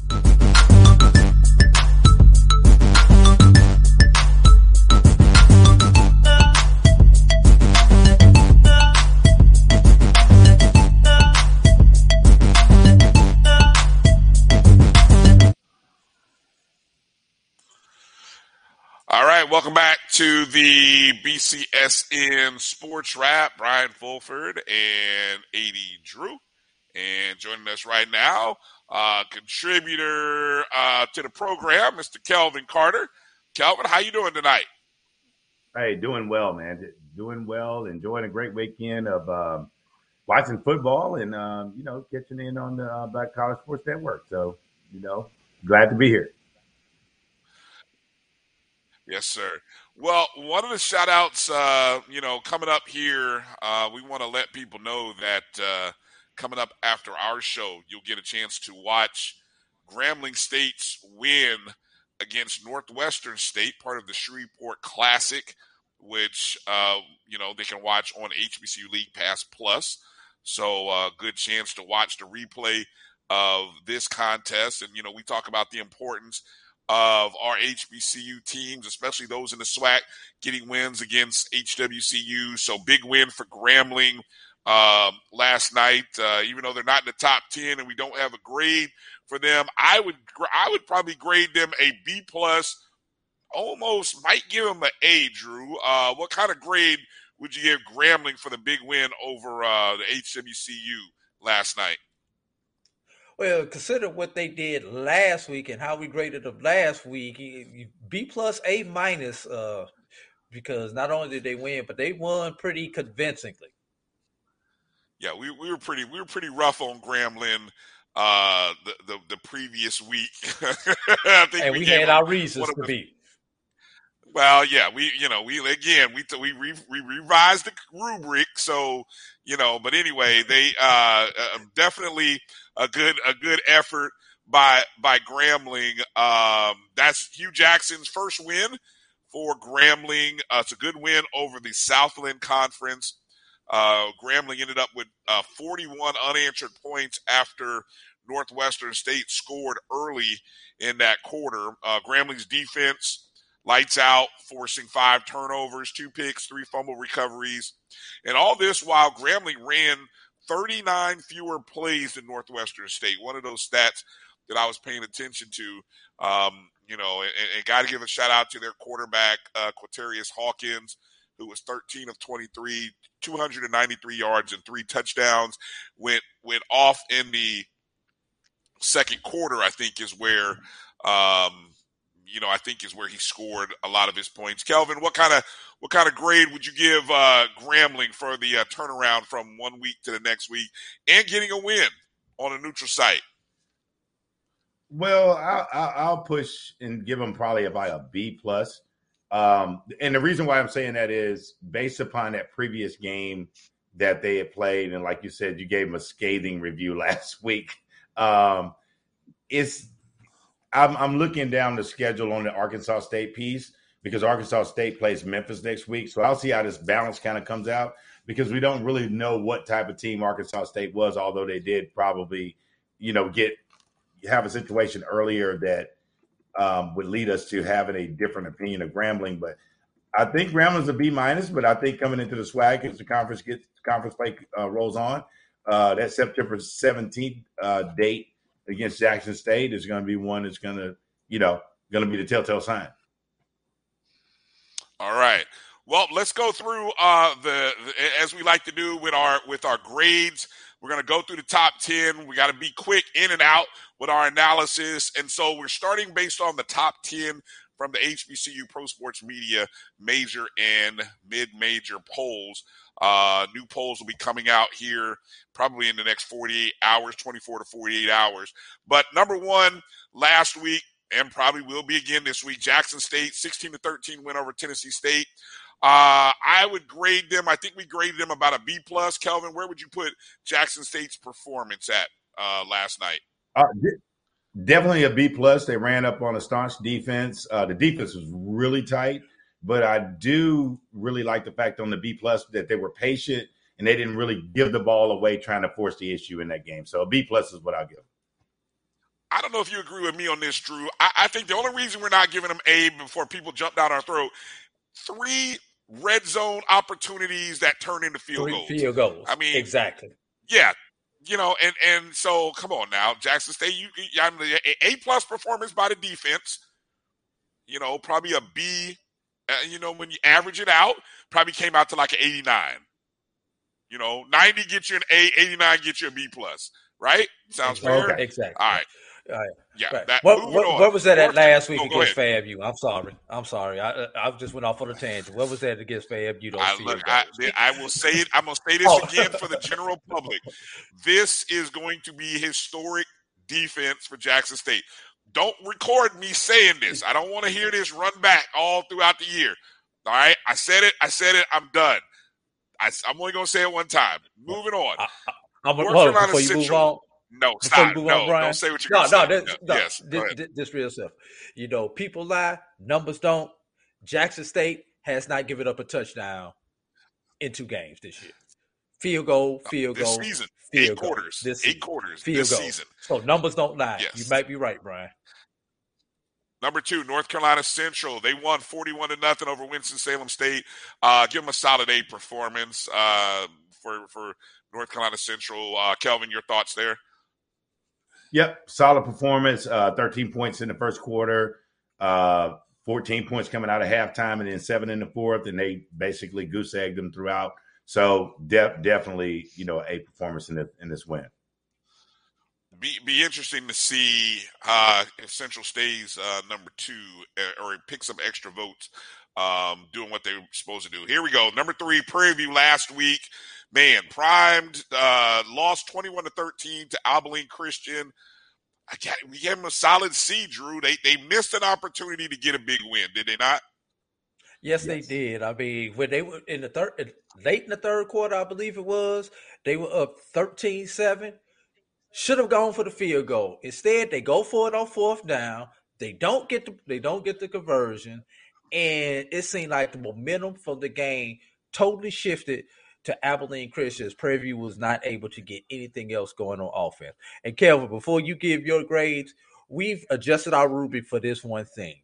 If you do not win your game, the highest grade you could get is a C plus. That is the one thing that Dr. Cavill made us adjust on our rubric. Keep that in mind when you give your grade. All right.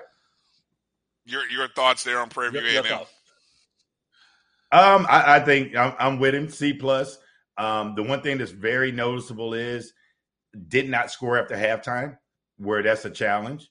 So you score seven, you score six, but you come out in the third and fourth quarter, doesn't score any points. So it, it, it leads you to believe that there's um, some challenges in the adjustments coming out of half. So C plus, it, it is what it is. Uh, number four last week was Alabama State. Actually got a couple of first place votes. Uh, you know, they're the only at the time they were only two and only two and O team uh, in HBCU football. Uh, lost 45 to 7 traveling to play UCLA. They did cover the 41 and a half point spread, and I think because of that, we gave them a C plus.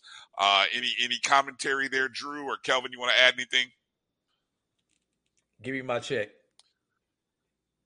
Give me my check. Well, I, I, Uh, would, I would say this: when you cover against these universities, it, it, it is a big deal. They went out, they covered, and it was really interesting. Like if you look at the the stat line on the game, you know they again they didn't score after halftime, but it looks like what we saw was a situation where uh, UCLA had you know pulled out the ones and put the twos and threes in. So they covered C plus on the road. Let us get the bag. But as we talked about AD about what does that bag really consist of? Yeah. Well, hey, look, hey, nobody handshake. got a bag. Nobody got a bag like the one Southern got, the number five team on the poll. They may have lost 65 to 17 against LSU playing in Death Valley at night, but boy, they didn't have to travel far to get that $750,000. Um, I watched a little bit of the fifth quarter. I watched some of the halftime show. Uh, grade of a C for Southern. Um, just the fact that they got 17 points, pretty impressive. They too covered the 48 and a half, barely covered it, and they took the total over. So winner, winner, chicken dinner. If you took my recommendations, uh, those who know know. Any thoughts there, guys? I, I'll go first, and I'm gonna take it off the football field. LSU played neck. I'm still mad about that. Oh yeah, Yeah, well that's what they do. They, they LSU, big them in Florida State. They seem to be the two bands that they've stolen neck, um, for you know, for for lack of a more creative word, um, reappropriated it for for their purposes, uh, and they they turned it into a uh, big purposes. play anthem. Big play anthem. Here comes neck by Florida State or LSU. So Hey, you know what they have in common, Brian? Both of them have an Uh, HBCU right across town. Go ahead, go ahead now, uh, Kelvin. Any thoughts there on Southern? Did you get a chance to watch any of the halftime or the fifth quarter? Hey, I watched the merged halftime. I think in both times last week with Fam and UNC, that was. I think I don't think that that really got enough publicity that merged show between the UNC band and the Fam band, and I don't think this one got any coverage at all. Southern and LSU performed together, but the one thing that's interesting is if App State gets 1.5 million to play at College Station, I'm just mystified by the fact that we just diminish ourselves for 760. And as AD and I spoke about, only because you didn't have to travel and you walked across the street to play, you kept more of the bag. How, how is it that they get 1.6? Out got Well, let me ask this, 1.6 one. Let me ask this. I'm glad you brought that up, and I'm curious. Does part of that have to do with the number of players that are traveling? Because obviously, App State being an FBS is going to travel with a bigger party than what Southern Your travel traveled squad to is still LSU. on the 85. Your travel squad is still on the Yeah. 85 players plus support. But even at the but at the at, at the not at the FBS uh, FCS level, is it? FBS, well, F- FCS, you you can travel with that. You can travel with that number. It's just they aren't all. Obviously, they aren't all full scholarship players. But I think your Right. travel squad is limited to that eighty-five, irregardless, plus your support staff. But- Yeah, but it's I Southern? think- Go ahead, Go ahead, Kelvin. Kelvin. No, I guess the question was Southern was a FCS going to LSU for 760. Yes. App State is a FBS, correct? Which conference Yes. do they play in? They got Uh, 1.6. Sun, Sun Belt. Some, yeah, they got 1.6. and they walked out of there with a win. They they pulled a they pulled a Sam Washington. Give me my money. they pulled, Yeah, they pulled a Sam. Washington. They they walked in there, got a win, and took the bag. Gosh, that's uh, that's dirty. Hey, uh, uh, psychedelic literature dropped that. They uh, neck. They they Pat Boone neck. I I love the way that that's great. they Pat Boone neck. Beautiful. Well said. Uh, let's get back into this quickly. Hampton University. Here's a team that I expect to move up in the rankings, probably because of people's losses. Uh, Hampton, who's number six, beat Tuskegee 42 to 10. Uh, they are now 2 and 0 on the year. Got Norfolk State coming up. I gave, we gave them a grade of B. Um, Kelvin, your thoughts, and then Drew, jump in there if you want to add anything. I would say I, I give them a B, but does they're moving up above Southern? Does the does the win at Tuskegee uh, trump the covering of the spread by Southern at LSU? I don't know if they move above Southern. I, I that that's my point. They do get a B, uh, in in my opinion. That's interesting. You know what? That Drew, that's an interesting question. How you evaluate moves like like look, we know it's a loss, but it's a it's not a loss isn't a loss because you kind of covered. So is covering uh, against an upper level team better than winning against a lower level team? That's an inter- interesting uh, interesting thought there. I'm I'm kind of curious to see It depends. It depends on which side of the bet line that you played. there you go. Uh, number Uh, seven my thoughts on Tennessee this. State. Hold, hold up, I gotta get my thoughts on this Hampton uh, Tuskegee game, and I'll be real brief. I tried to spare you. I tried to spare you. Go ahead. I, I, I got to get this one off though. Tuskegee, 0 6 since getting to 699. When are we gonna get to 700? I think you got to stop talking about it personally. I think ever since you've been talking about it, it you keep losing. I just don't don't mention it and see what happens. Just you know. Uh, an article written for a year and a half. You're just sitting on that article. Don't just wait to hit send. Wait to hit send. It's in the inbox. Hey, it's in the drafts, Kelvin. It's in the draft draft bin. Just sitting there waiting. Like, come on now. I gotta change the coach. I gotta change the headline with the coach's name now. All this other stuff. I got you, Drew. Uh, number seven is Tennessee State. Lost 16 to 3. Tennessee State falls to 0 2. I hate to say, best 0 2 team in black college football. I don't know. Maybe. Uh, gave them a C minus because uh, after scoring on their opening drive, nine punts. Nine punts. Um, you know, any, any thoughts, uh, Kelvin, there on Tennessee State? And then jump in there, Drew, afterwards. Well, I, I do believe Tennessee State is probably better than if I look at you know look at the list. They're probably the third best team in in in, in all honesty. Uh, I think if, if if but they're about to go into OVC play, which is going to limit our exposure to them moving forward. So we'll be comparing them not in a real grid in the in in this type of polling culture. Uh, so yes, I think they're the third best team on the poll, but they lost, so they get a C plus. There you go. Drew?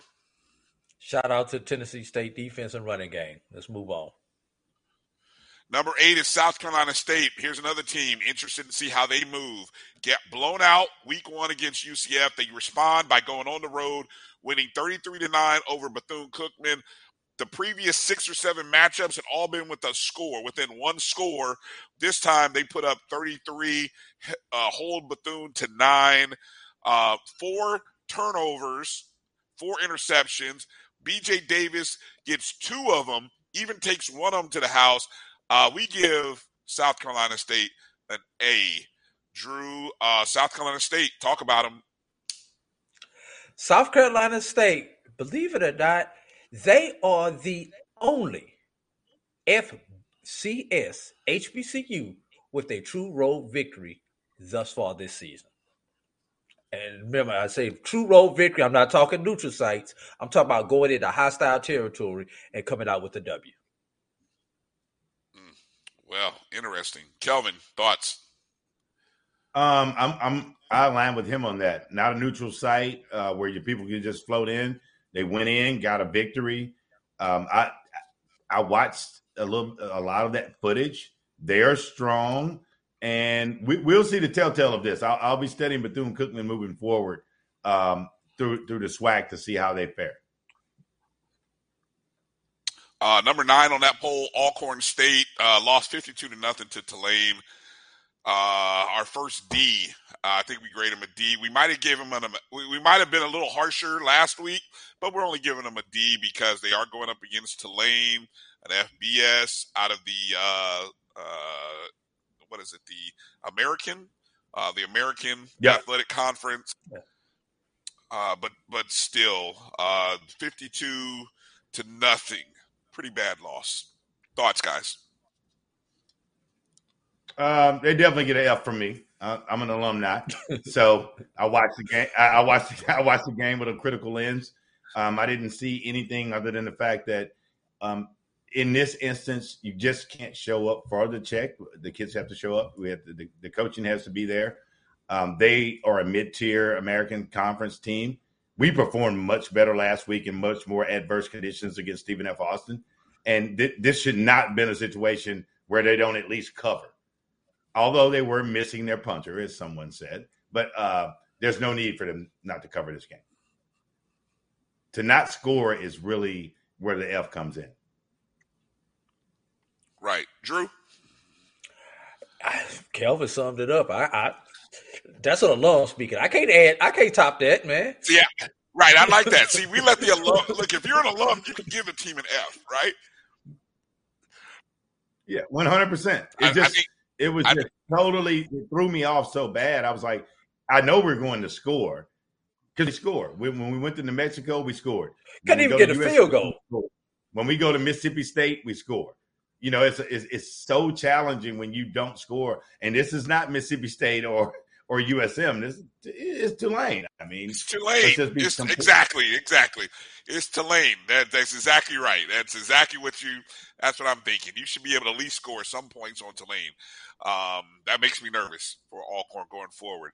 Uh, number ten was UAPB, seventy six to three. Took on the United States. I mean, excuse me. They took on North American from out of the NCCAA.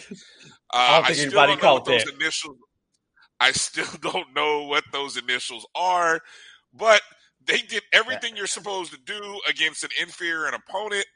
Uh, you know, varsity Yes. playing the JV. Uh, you get an A for me for doing what you're supposed to do. Uh, your thoughts, uh, Kelvin, for uh, UAPB? So Drew, Drew, AD and I had this conversation last week. So as I was understanding the dynamics of the scholarship situation, now this is an interesting dynamic: seventy-six to three versus um, Drew. Correct me if I'm wrong. Fifty-five scholarships versus thirty-five scholarship uh, equivalents.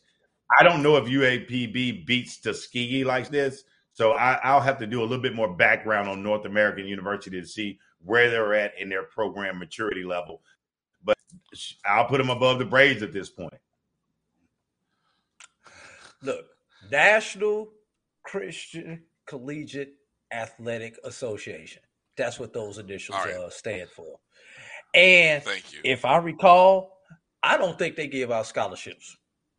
I may be wrong, but I don't think they get. If they are, they are they are very few and far between. That's what Paine has dropped down to.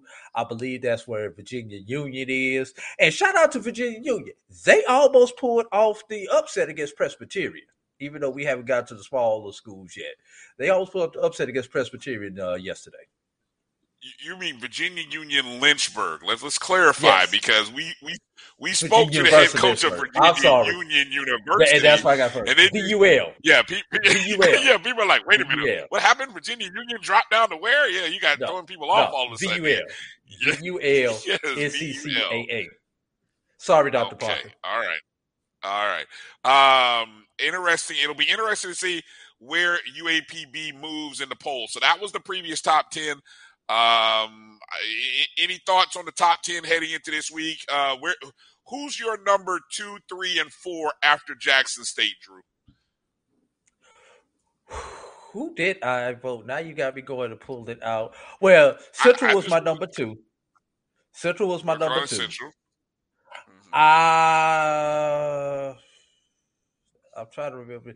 Go, go to Kelvin right quick. I'm going to actually pull up my poll right quick. I don't You remember asked who I Kelvin, who, who after Jackson State, who's your who would you put as your two, three, four, and five? Uh, my two, three, four goes Prairie View, North Carolina Central, um, Tennessee State. I would put up at four, and then I would pile right behind that with uh, Southern Ham PB, uh, South Carolina State. I would leave them right where they are for another week. Uh, drop Alcorn down to like twenty, and then I'll go just to find somebody to replace them. Hmm. Interesting, interesting. I, I think I, I think I, and I, I am not going to go look mine up since Drew's looking his up, but I think I went Central two. I think I moved Hampton up to three, and I think Hmm. I, I think I have South Carolina State four, and then I might have Prairie View or Alabama State at five. I, I don't know exactly, but that's sort of what my top three or four look like. Go ahead, Drew. I had Grambling at five, Hampton at four. Try to see who I had at three because I, I there's a debate about Prairie View at three, I did move Central at two, in. Yeah. Central at two. Okay. That's what I had. Okay. Yeah, I think I moved Grambling in inside of mine as well. Uh, okay, real quick, the mid-major Division One, we got to move quick on that. I'm going to give a personal shout out here on this level to Savannah State. Give them a grade of an A, I, and I say this because Savannah State got whopped the previous week, 34 straight points right out the box. What did they do? They turn around, went on the road to Edward Waters, and got a win. Um, I final score escapes me right at the moment.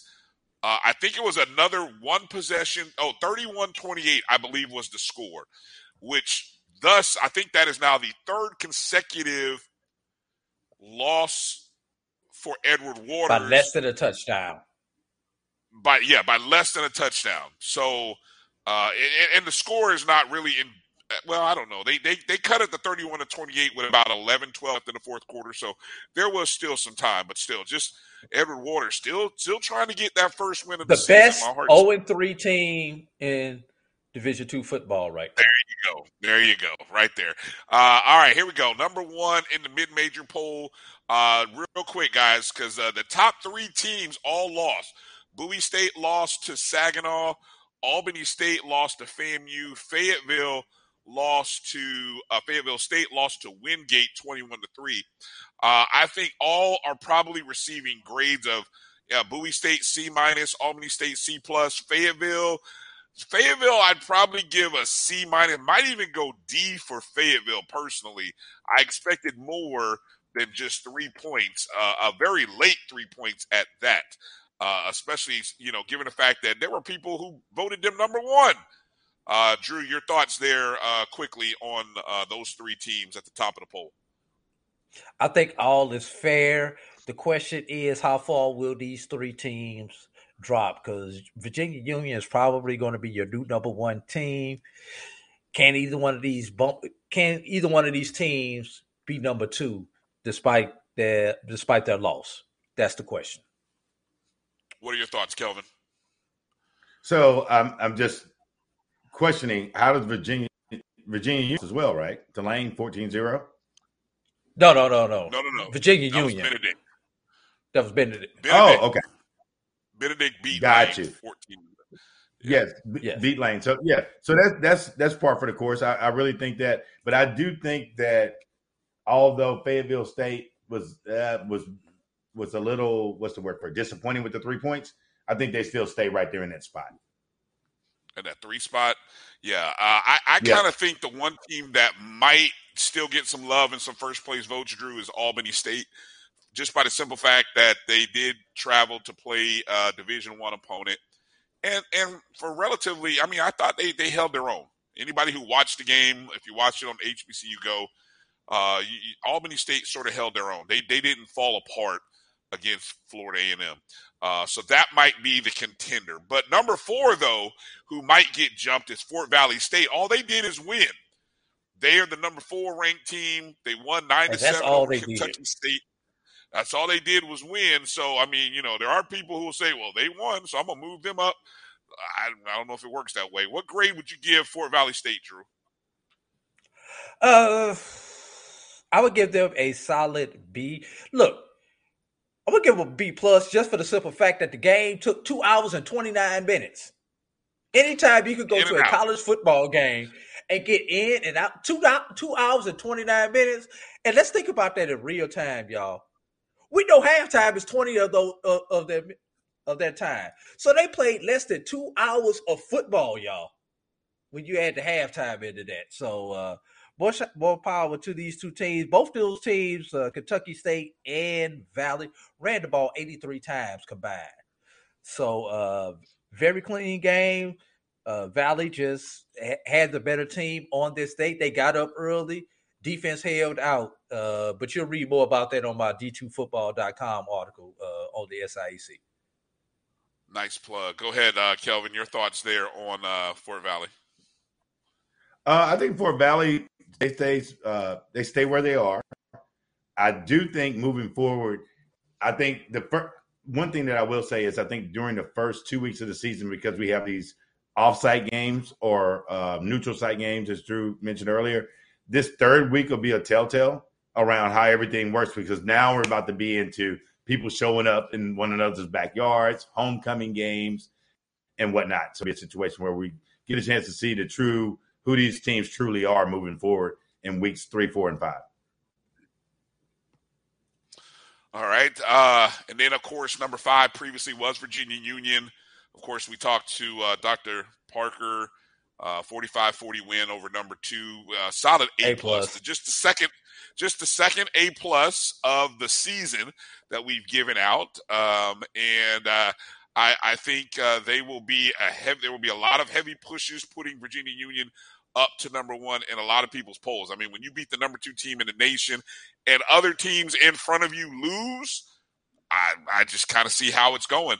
Uh, but uh, Kelvin, I, I, we talked about this, Drew. So I, I'm going to skip you and go to Kelvin. Kelvin, any thoughts you want to add about Virginia Union? I, they're an interesting take because I know they're rock solid. I know they they have they have the goods, but again, I would probably more than likely reserve judgment on Virginia Union until at till next after next week. I want to see what everybody does truly in conference. Be- beating the number two team in the country didn't do it for you, huh? Uh, no, because uh, I hate to, you know, go to another tangent. Bama just walked down to Texas and it got in a tussle and had to weasel their way out of it. So I think it could, it's the same thing on all the levels, like what happens in those first weeks. And I really think it speaks more towards a level of parity than anything else. And we'll see how that plays out in week three and four. Okay. All right. Hey, uh, two two teams that I think will challenge for some first place votes. Drew are coming up in six and seven. Langston was six. Uh, they are two and zero now.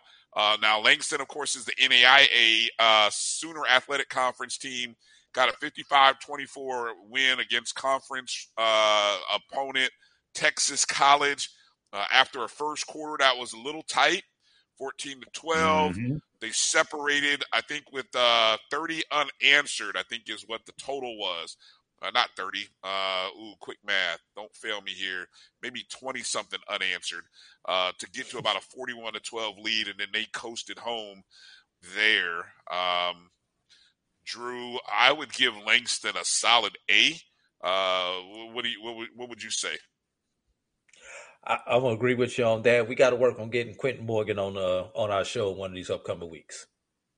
Sure, yeah, definitely, definitely. I, you know, la- I, I'm cautious because last time we had him on after he had a nice streak going, and then uh, uh, we had him on the show, and then he like they lost three in a row. I feel like we jinxed him after he came on our show. So I don't know. So, We- like the country folks say, which one of us janky? Yeah, he may not.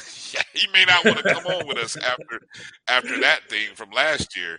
Uh, maybe we catch him after they win the title. I'm just saying. Uh, Kelvin, what are, you, what are your thoughts there on Langston? Oh yeah, I, I I really now I believe in Langston. So I think before this is all said and done, Langston, Langston will end up probably around the three two spot with an opportunity to take over the one spot. Even though, like you said, they're in that NAIA conference, they are really strong. They got great athletes, um, and they maximize the talent that they have. Yeah, You have to and, at the you know, NAIA thing I- level. Yeah, definitely. And I love the fact that uh, with this poll, Langston gets the kind of credit because, I mean, they put up numbers and they got some guys who continually put up some great performances. This week, Markel Scott, 16 carries, 162 net yards, a touchdown, ran for a 93 yard score as well. Uh, they they just continue to. I mean, they got guys, man. I mean, I know no one in the CIAA and the SIC want to play Langston. I know y'all scared of Langston, so we can really see what they look like against true D two opponents. And I understand why y'all don't want to play him. So I, am just gonna say that. Scared, say you scared. Uh, the other team, number seven, is Benedict College. They're not scared, Drew. Two and zero oh on the year, Benedict. They had to they had to dig deep to win this one, 14 to 0 over Lane on the road. I think they get an A. They won the turnover battle plus five. Uh, they shut out Lane on the road. Good game for Benedict. Look, we've all, we saw what Lane did last week, putting up 42 points against UAPB. We've seen what Lane has done offensively in the past. Lane is a team that can traditionally beat you either passing the ball or running the ball. Wherever you're weak at on defense, that's what Lane tends to exploit. So what this is telling me is Benedict is that strong on defense where Lane could not exploit them, figure out which way to exploit them, either running the ball or passing the ball. So Lane gets my uh, excuse me, Benedict gets my respect. The good thing for Lane, this game did not count in the conference standings. Mm, see those those those dreaded conference, conference games, games that aren't non-conference conference games. Man, I tell you, they just they just throw off the psyche of of these games. Um, Kelvin, what are your thoughts there on Benedict? Hey, I really think they look good against um, Lane, and like I, I concur with AD around it didn't count against them per se, but I think that um, they're, they're, definitely somebody to be looked at, a team to be looked at moving, especially moving forward. Number eight is Central State, lost 26 to 21 after the big win at the uh, Black College Football Hall of Fame against Winston-Salem State. They turn around hosting Lincoln, a team that you're supposed to beat, a team that hadn't won on the road since 2015, and you lose by five points sorry, but I got to give Central State a D. Drew. Yep. I'm say I'm gonna say give them an F. That's the only loss for the. SIAC against the CIAA, and you were at home. You failed. well, all right. Hey, hey, against uh, okay, I, I, I can't argue with that, Kelvin. I I agree. I had I I didn't know the history behind the other piece, but I was in I was in line with the F that was being given for for the performance. Yeah, Drew, man, I tell you, I'm sorry, uh, hardcore. That's You're all right. I'm the, SI, I'm the SIC writer, so I can see it. You can't, I can. Yeah, there, you, there you go, there you go. I'll let you have that one. Um, all right, so then we move over to West Virginia State. They lost 18 to seven uh, to a conference opponent, Frostburg State. Um, probably got to give them at least a C minus on that one. Um, yeah, that I think that's their first or second conference game. I'm I'm looking at it first up game. here. Unfortunately, yeah, that's first game, first conference game of the season on the road. Um, tough loss. Um, you know, so they played ten conference games in that conference. Out of their eleven game, game one is a non-conference game in the MEC. Yeah, uh, actually, they they got outscored fifteen to nothing in the fourth fourth quarter, and and that I mean they had a lead going into the fourth, and uh, you know you give up two touchdowns in the final three minutes, so that that game uh, pretty much uh, no. Let me rephrase that. Final six or seven minutes, you give up um, a 13 yard touchdown, and a pair of field goals. So you gave up three scores in the final seven minutes of the ball game after you had basically been controlling that game. Uh, yeah, I got to give him a C minus on that one. Uh, tough loss, Virginia State. Uh, Kelvin, you want to add anything to that? Um, I, yeah, it's a tough loss. Uh, I kind of charted all the games today and really looked at it. Uh, but I do think this. I think it like I I like to see that third week. I like to see what happens, especially in our in, in the smaller division. Um, Drew, anything you want to add quickly? No, let's move on. I want to get on this Clark game. Last one, Clark. Uh oh, uh oh, uh, lost twenty three to nineteen versus Erskine Clark. You were there, so I'm gonna let you give the grade because you saw it. Lost by four. Uh, Drew, what'd you see? What what grade would you give, or are we giving Clark? Uh, pull up the stat here uh, for the Clark. Uh, look, Clark should have won this game. They gave down rush in this uh, game to uh, Erskine, and that was pretty much it was pretty much over. Hey, check this out, man. Score was 21 best player the you give the last play of the game. Um, um, say that. Hold on, Drew. Let's let's let's let's shake out the water in, in your uh, connection there. Um, losing you there for a second. Uh, go go ahead. Let say say that again there because it sounded like you had some good stats. Go ahead. Okay. Can, can you hear me now? Uh, we can hear you. better? Yeah. Let's see if we let's yeah. Let's see if it holds. Let's go. All right. Uh, in the last or the last play of the game, they give up a safety on the last play of the game uh, because you have intentional grounding from the end zone. And I, I don't think I've ever seen that in a particular game. But uh, Clark is going to be a force to reckon with. They have a good running game. They have a three-headed monster for their running game. The problem with Clark was when they decided the ball. Now I don't know if this is a Coach Slater trend or not, but when Coach Slater did not have that superstar quarterback at Tuskegee and decided he wanted to throw the ball. Now remember, Coach Slater was an all-world quarterback when he played at Livingston, at Livingston, which is now West Alabama. So obviously he has a tendency to want to pass the ball, but not being able to have the quarterback that can pass the ball at the level that he has uh, used uh, probably in about the last eight years. So I think that's going to be what's going to separate Clark. If they decide to keep the ball on the ground, they'll be good. But they didn't keep the ball on the ground. Untimely interceptions and turnovers. Overall, I would give Clark a solid C because that was a very winnable game. They just made a couple simple mistakes. All right, Kelvin, want to add something to that? I will. leave- Uh, I I tend to leave Clark at a since we said the loss makes you get the C. There'll be a strong B, and I think they're going to get better as the season goes on.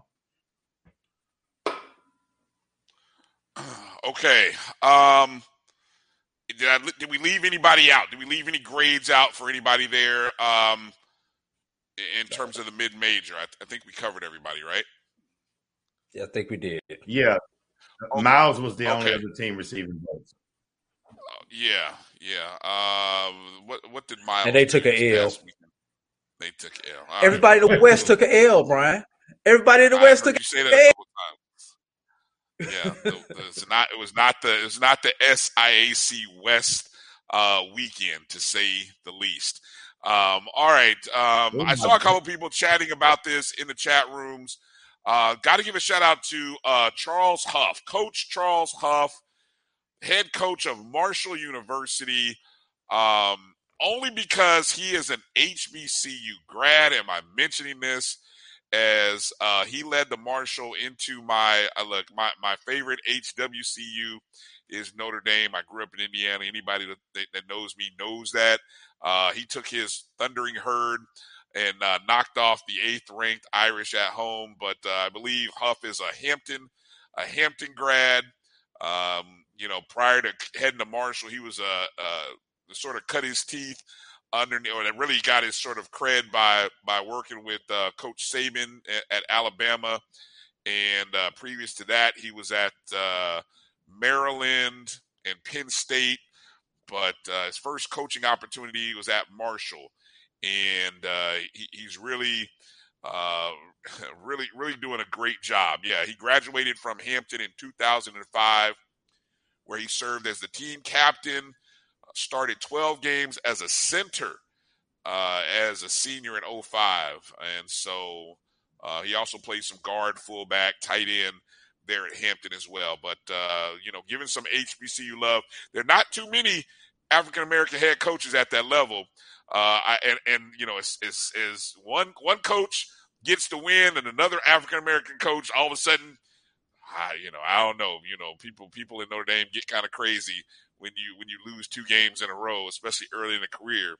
And we we so uh, we we just gonna pray that uh, the other brother keeps his uh, that that folks don't get ridiculous up there. All right, uh, let's get ready to wrap it up with a quick, very quick look ahead into week three. Uh, what game or game? We didn't do any picks this week, Drew. I didn't set the picks up, but just to recap um, from the weekend, I believe you are now on the season. You are eight and two. I am seven and three. In our head-to-head matchup, we are back to even. As you did, despite your praise and expectation of Bethune Cookman this morning, you actually picked South Carolina State. I picked Bethune Cookman. Uh, so I lost, you won, and then we both hit. So uh, you went one and one. I went no, you went two and zero. Oh, I went one and one, and I think it kind of brings us to an even when it comes to our HBCU versus HBCU matchups. Uh, here we go for this week. Uh, I didn't. Here we go. Let, Kelvin, I'm gonna start with you. That'll give me a second to figure this out. Kelvin, give me a game or two that you're looking forward to this upcoming weekend. Uh, looking forward to the Grambling Jackson State game, uh, one o'clock in Jackson, Mississippi. Uh, should be a good test for uh, Hue Jackson's group going into Jackson for that game, and it's already allegedly is sold out. So that's that's going to be interesting. And I tell you another wow. game I'm looking at too to see uh, Delta State versus Mississippi Valley, uh, separated by about 17 miles right there. But I want to see what they're going to because Jackson State played them last year, and um, they have some really good talent. So I want to see that Mississippi Valley matchup because although the Valley has their challenges, uh, the coach there really, really, really does a great job with their program. All right. Uh, Drew, I, I think the Jackson State Grambling should be one of our games that we're forced to pick against each other this week. Um, I, I, think that that should just be an automatic. Uh, so before we get to piggyback, yeah, give me. Uh, oh, so we're not gonna make the pick on the air. We, we're gonna do that offline. Is that what you're telling me? Because I hadn't even uh, looked at it, uh, but I mean, right now both of us would probably be picking Jackson State. Yeah, you're probably right. All right. Uh, so, uh, what other what, what games are what games are you are you looking at uh, for this upcoming weekend? Uh, before I get to the games, I want to say you talked about your two coaches who lost on the uh, FBS level. What about on the FCS level? Coach Tremaine Jackson at Valdosta State, a Texas Southern grad who lost to mm, yeah. Coach Dr. Albert Parker at Virginia Union. One brother wins, one brother loses. And for your Notre Dame, Valdosta State is at that level on the Division two level. So, yeah, rumbling, rumblings down here in South Georgia. All right, so since Kelvin went with the big boys, I'm going to take a look at some of the little boy games. Uh, Speaking of Valdosta State, them let's, against call, let's call them non-HBC. Let's call them non-division. The, the, the non-division ones. Okay, the non-division yeah, ones. Right. Okay, Valdosta State gets a rebound game against the SIAC opponent. This time in the Miles Golden Bears. Will will they sleep on another HBCU opponent? I don't think so, Miles. You better watch out. Uh, another game, Albany State shorter. Albany State, they were number 15 uh, last week in the D2 polls, oh, uh, playing the Gulf South opponent shorter. Don't know where Albany State's going to wind up. Don't know how the posters are going to rate that loss to Florida A&M, but it was uh, competitive. So, but Albany State needs to get this win on the road at shorter. And there was a third game that I was looking at because I mentioned it this morning on uh, Dr. Kavia show. Oh, we're gonna start off with Thursday night. Benedict, Savannah State. It's a Thursday night matchup yeah. in Columbia, South Carolina. Savannah State has only lost one conference game in the last two seasons. That was to Albany State. They traveled to Benedict, who has pretty much shut down both their opponents this year. Which Savannah State team is going to show up? It's a Savannah State team that traveled to Jacksonville, 95 South, decides to get on 95 North and go to Columbia. We should have us a good competitive ball game. But if it's the if it's the Savannah State team that played at home two weeks ago, Benedict can win in a route. Hmm. Okay. Uh, yeah, that's a great Thursday night. That game right now is scheduled to be on ESPNU, 7:30 Eastern Time from Charlie W. Johnson Stadium there in Columbia. A beautiful stadium, by the way. Uh, so I, I, hope it. I hope the folks in one of Columbia, the best South D2 Carolina, football.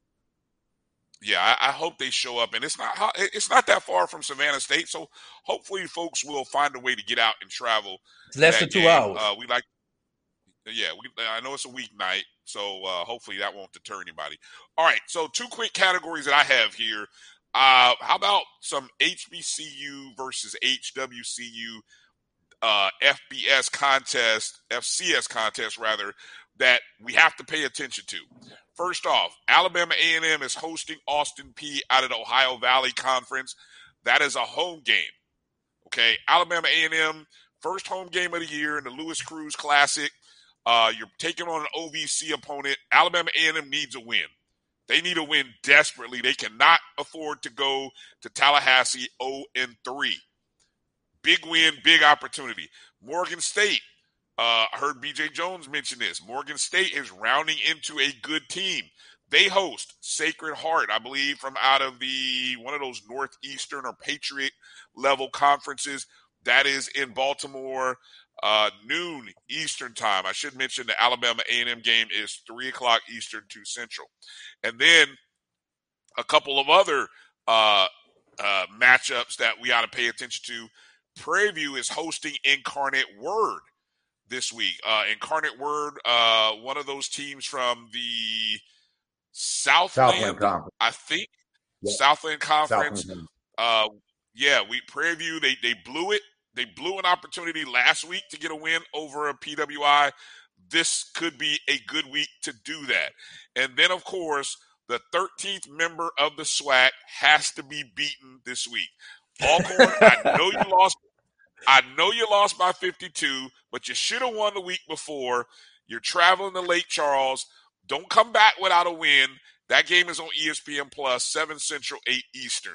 So those are four games really interesting. Yeah. Drew, I, I I think our personal picks, HBCU picks, we ought to look at the Norfolk State Hampton game, and then we also ought to look at the other SWAC matchup. I know everyone's going to be talking about the non-conference conference game between Jackson State and Grambling, but how about Texas Southern traveling to Su- actually no, excuse me, that's a neutral site Southern game. going to Houston. Southern, yeah, yeah, it was in Arlington, Texas. Yeah, the Arlington football Dallas. showdown.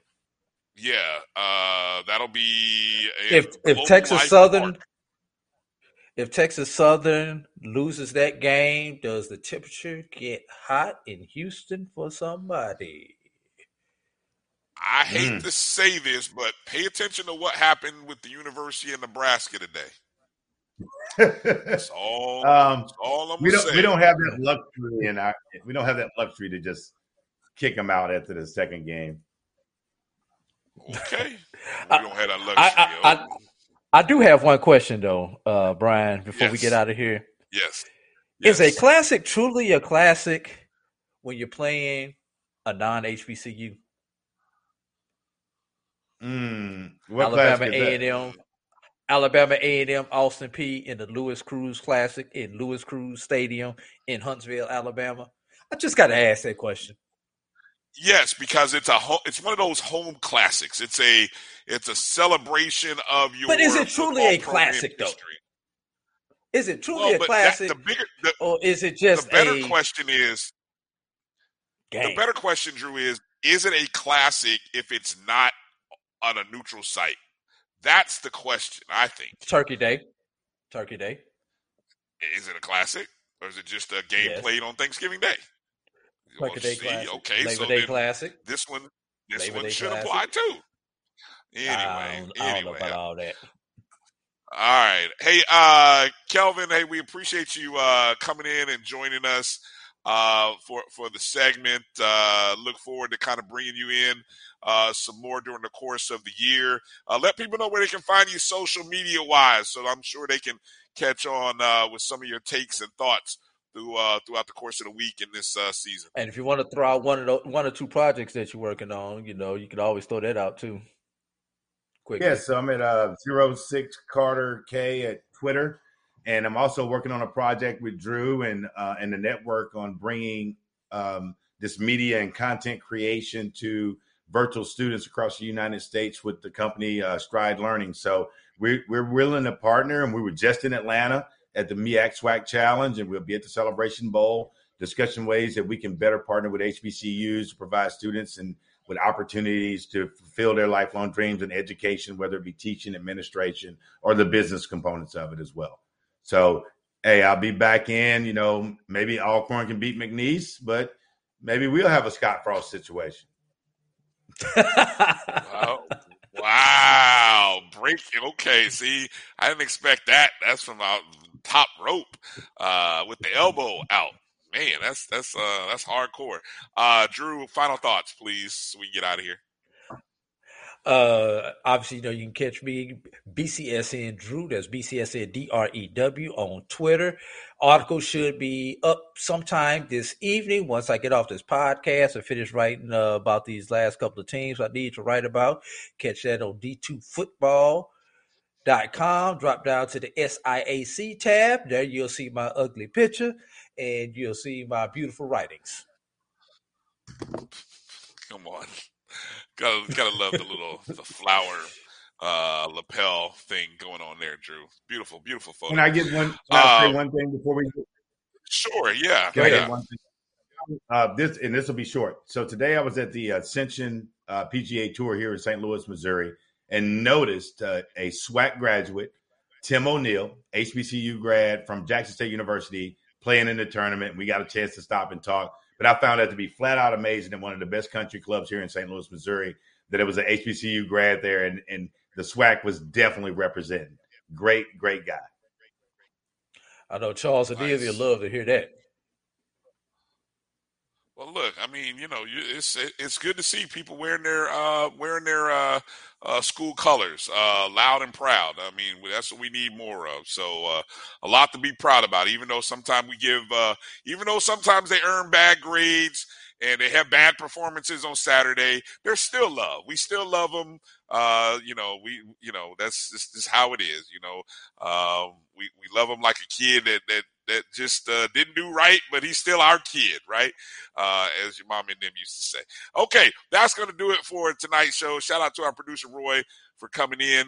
Uh, make sure you find all of our shows on the BCSN Pod Zone, available wherever you listen and download the podcast. Just search BCSN Pod Zone. You'll find our show, Dr. Cavill's Inside the HBCU Sports Lab, Brave Talk with Charles Edmond, the ONG Strike Zone, the pregame show, the Carlos Brown show, and probably more coming down the road. Uh, but all of it you can find there. Podcast heaven for those who love black college uh, sports content. Uh, follow us Facebook, Twitter, and Instagram at MyBCSN1, the number one. And there it is. Go download the Jericho Broadcast Networks app on your Google and Apple Play Store. MyJBN, MyBCSN is where you can find it. Blah, blah, blah, blah, blah. Okay. I'm Brian Fulford. That's AD Drew. Thanks to Dr. Alvin Parker. Thanks to Chris Ferguson. And thank you, Kelvin, for joining us tonight. Everybody, be good, be safe, and we'll see you down the road. Peace out.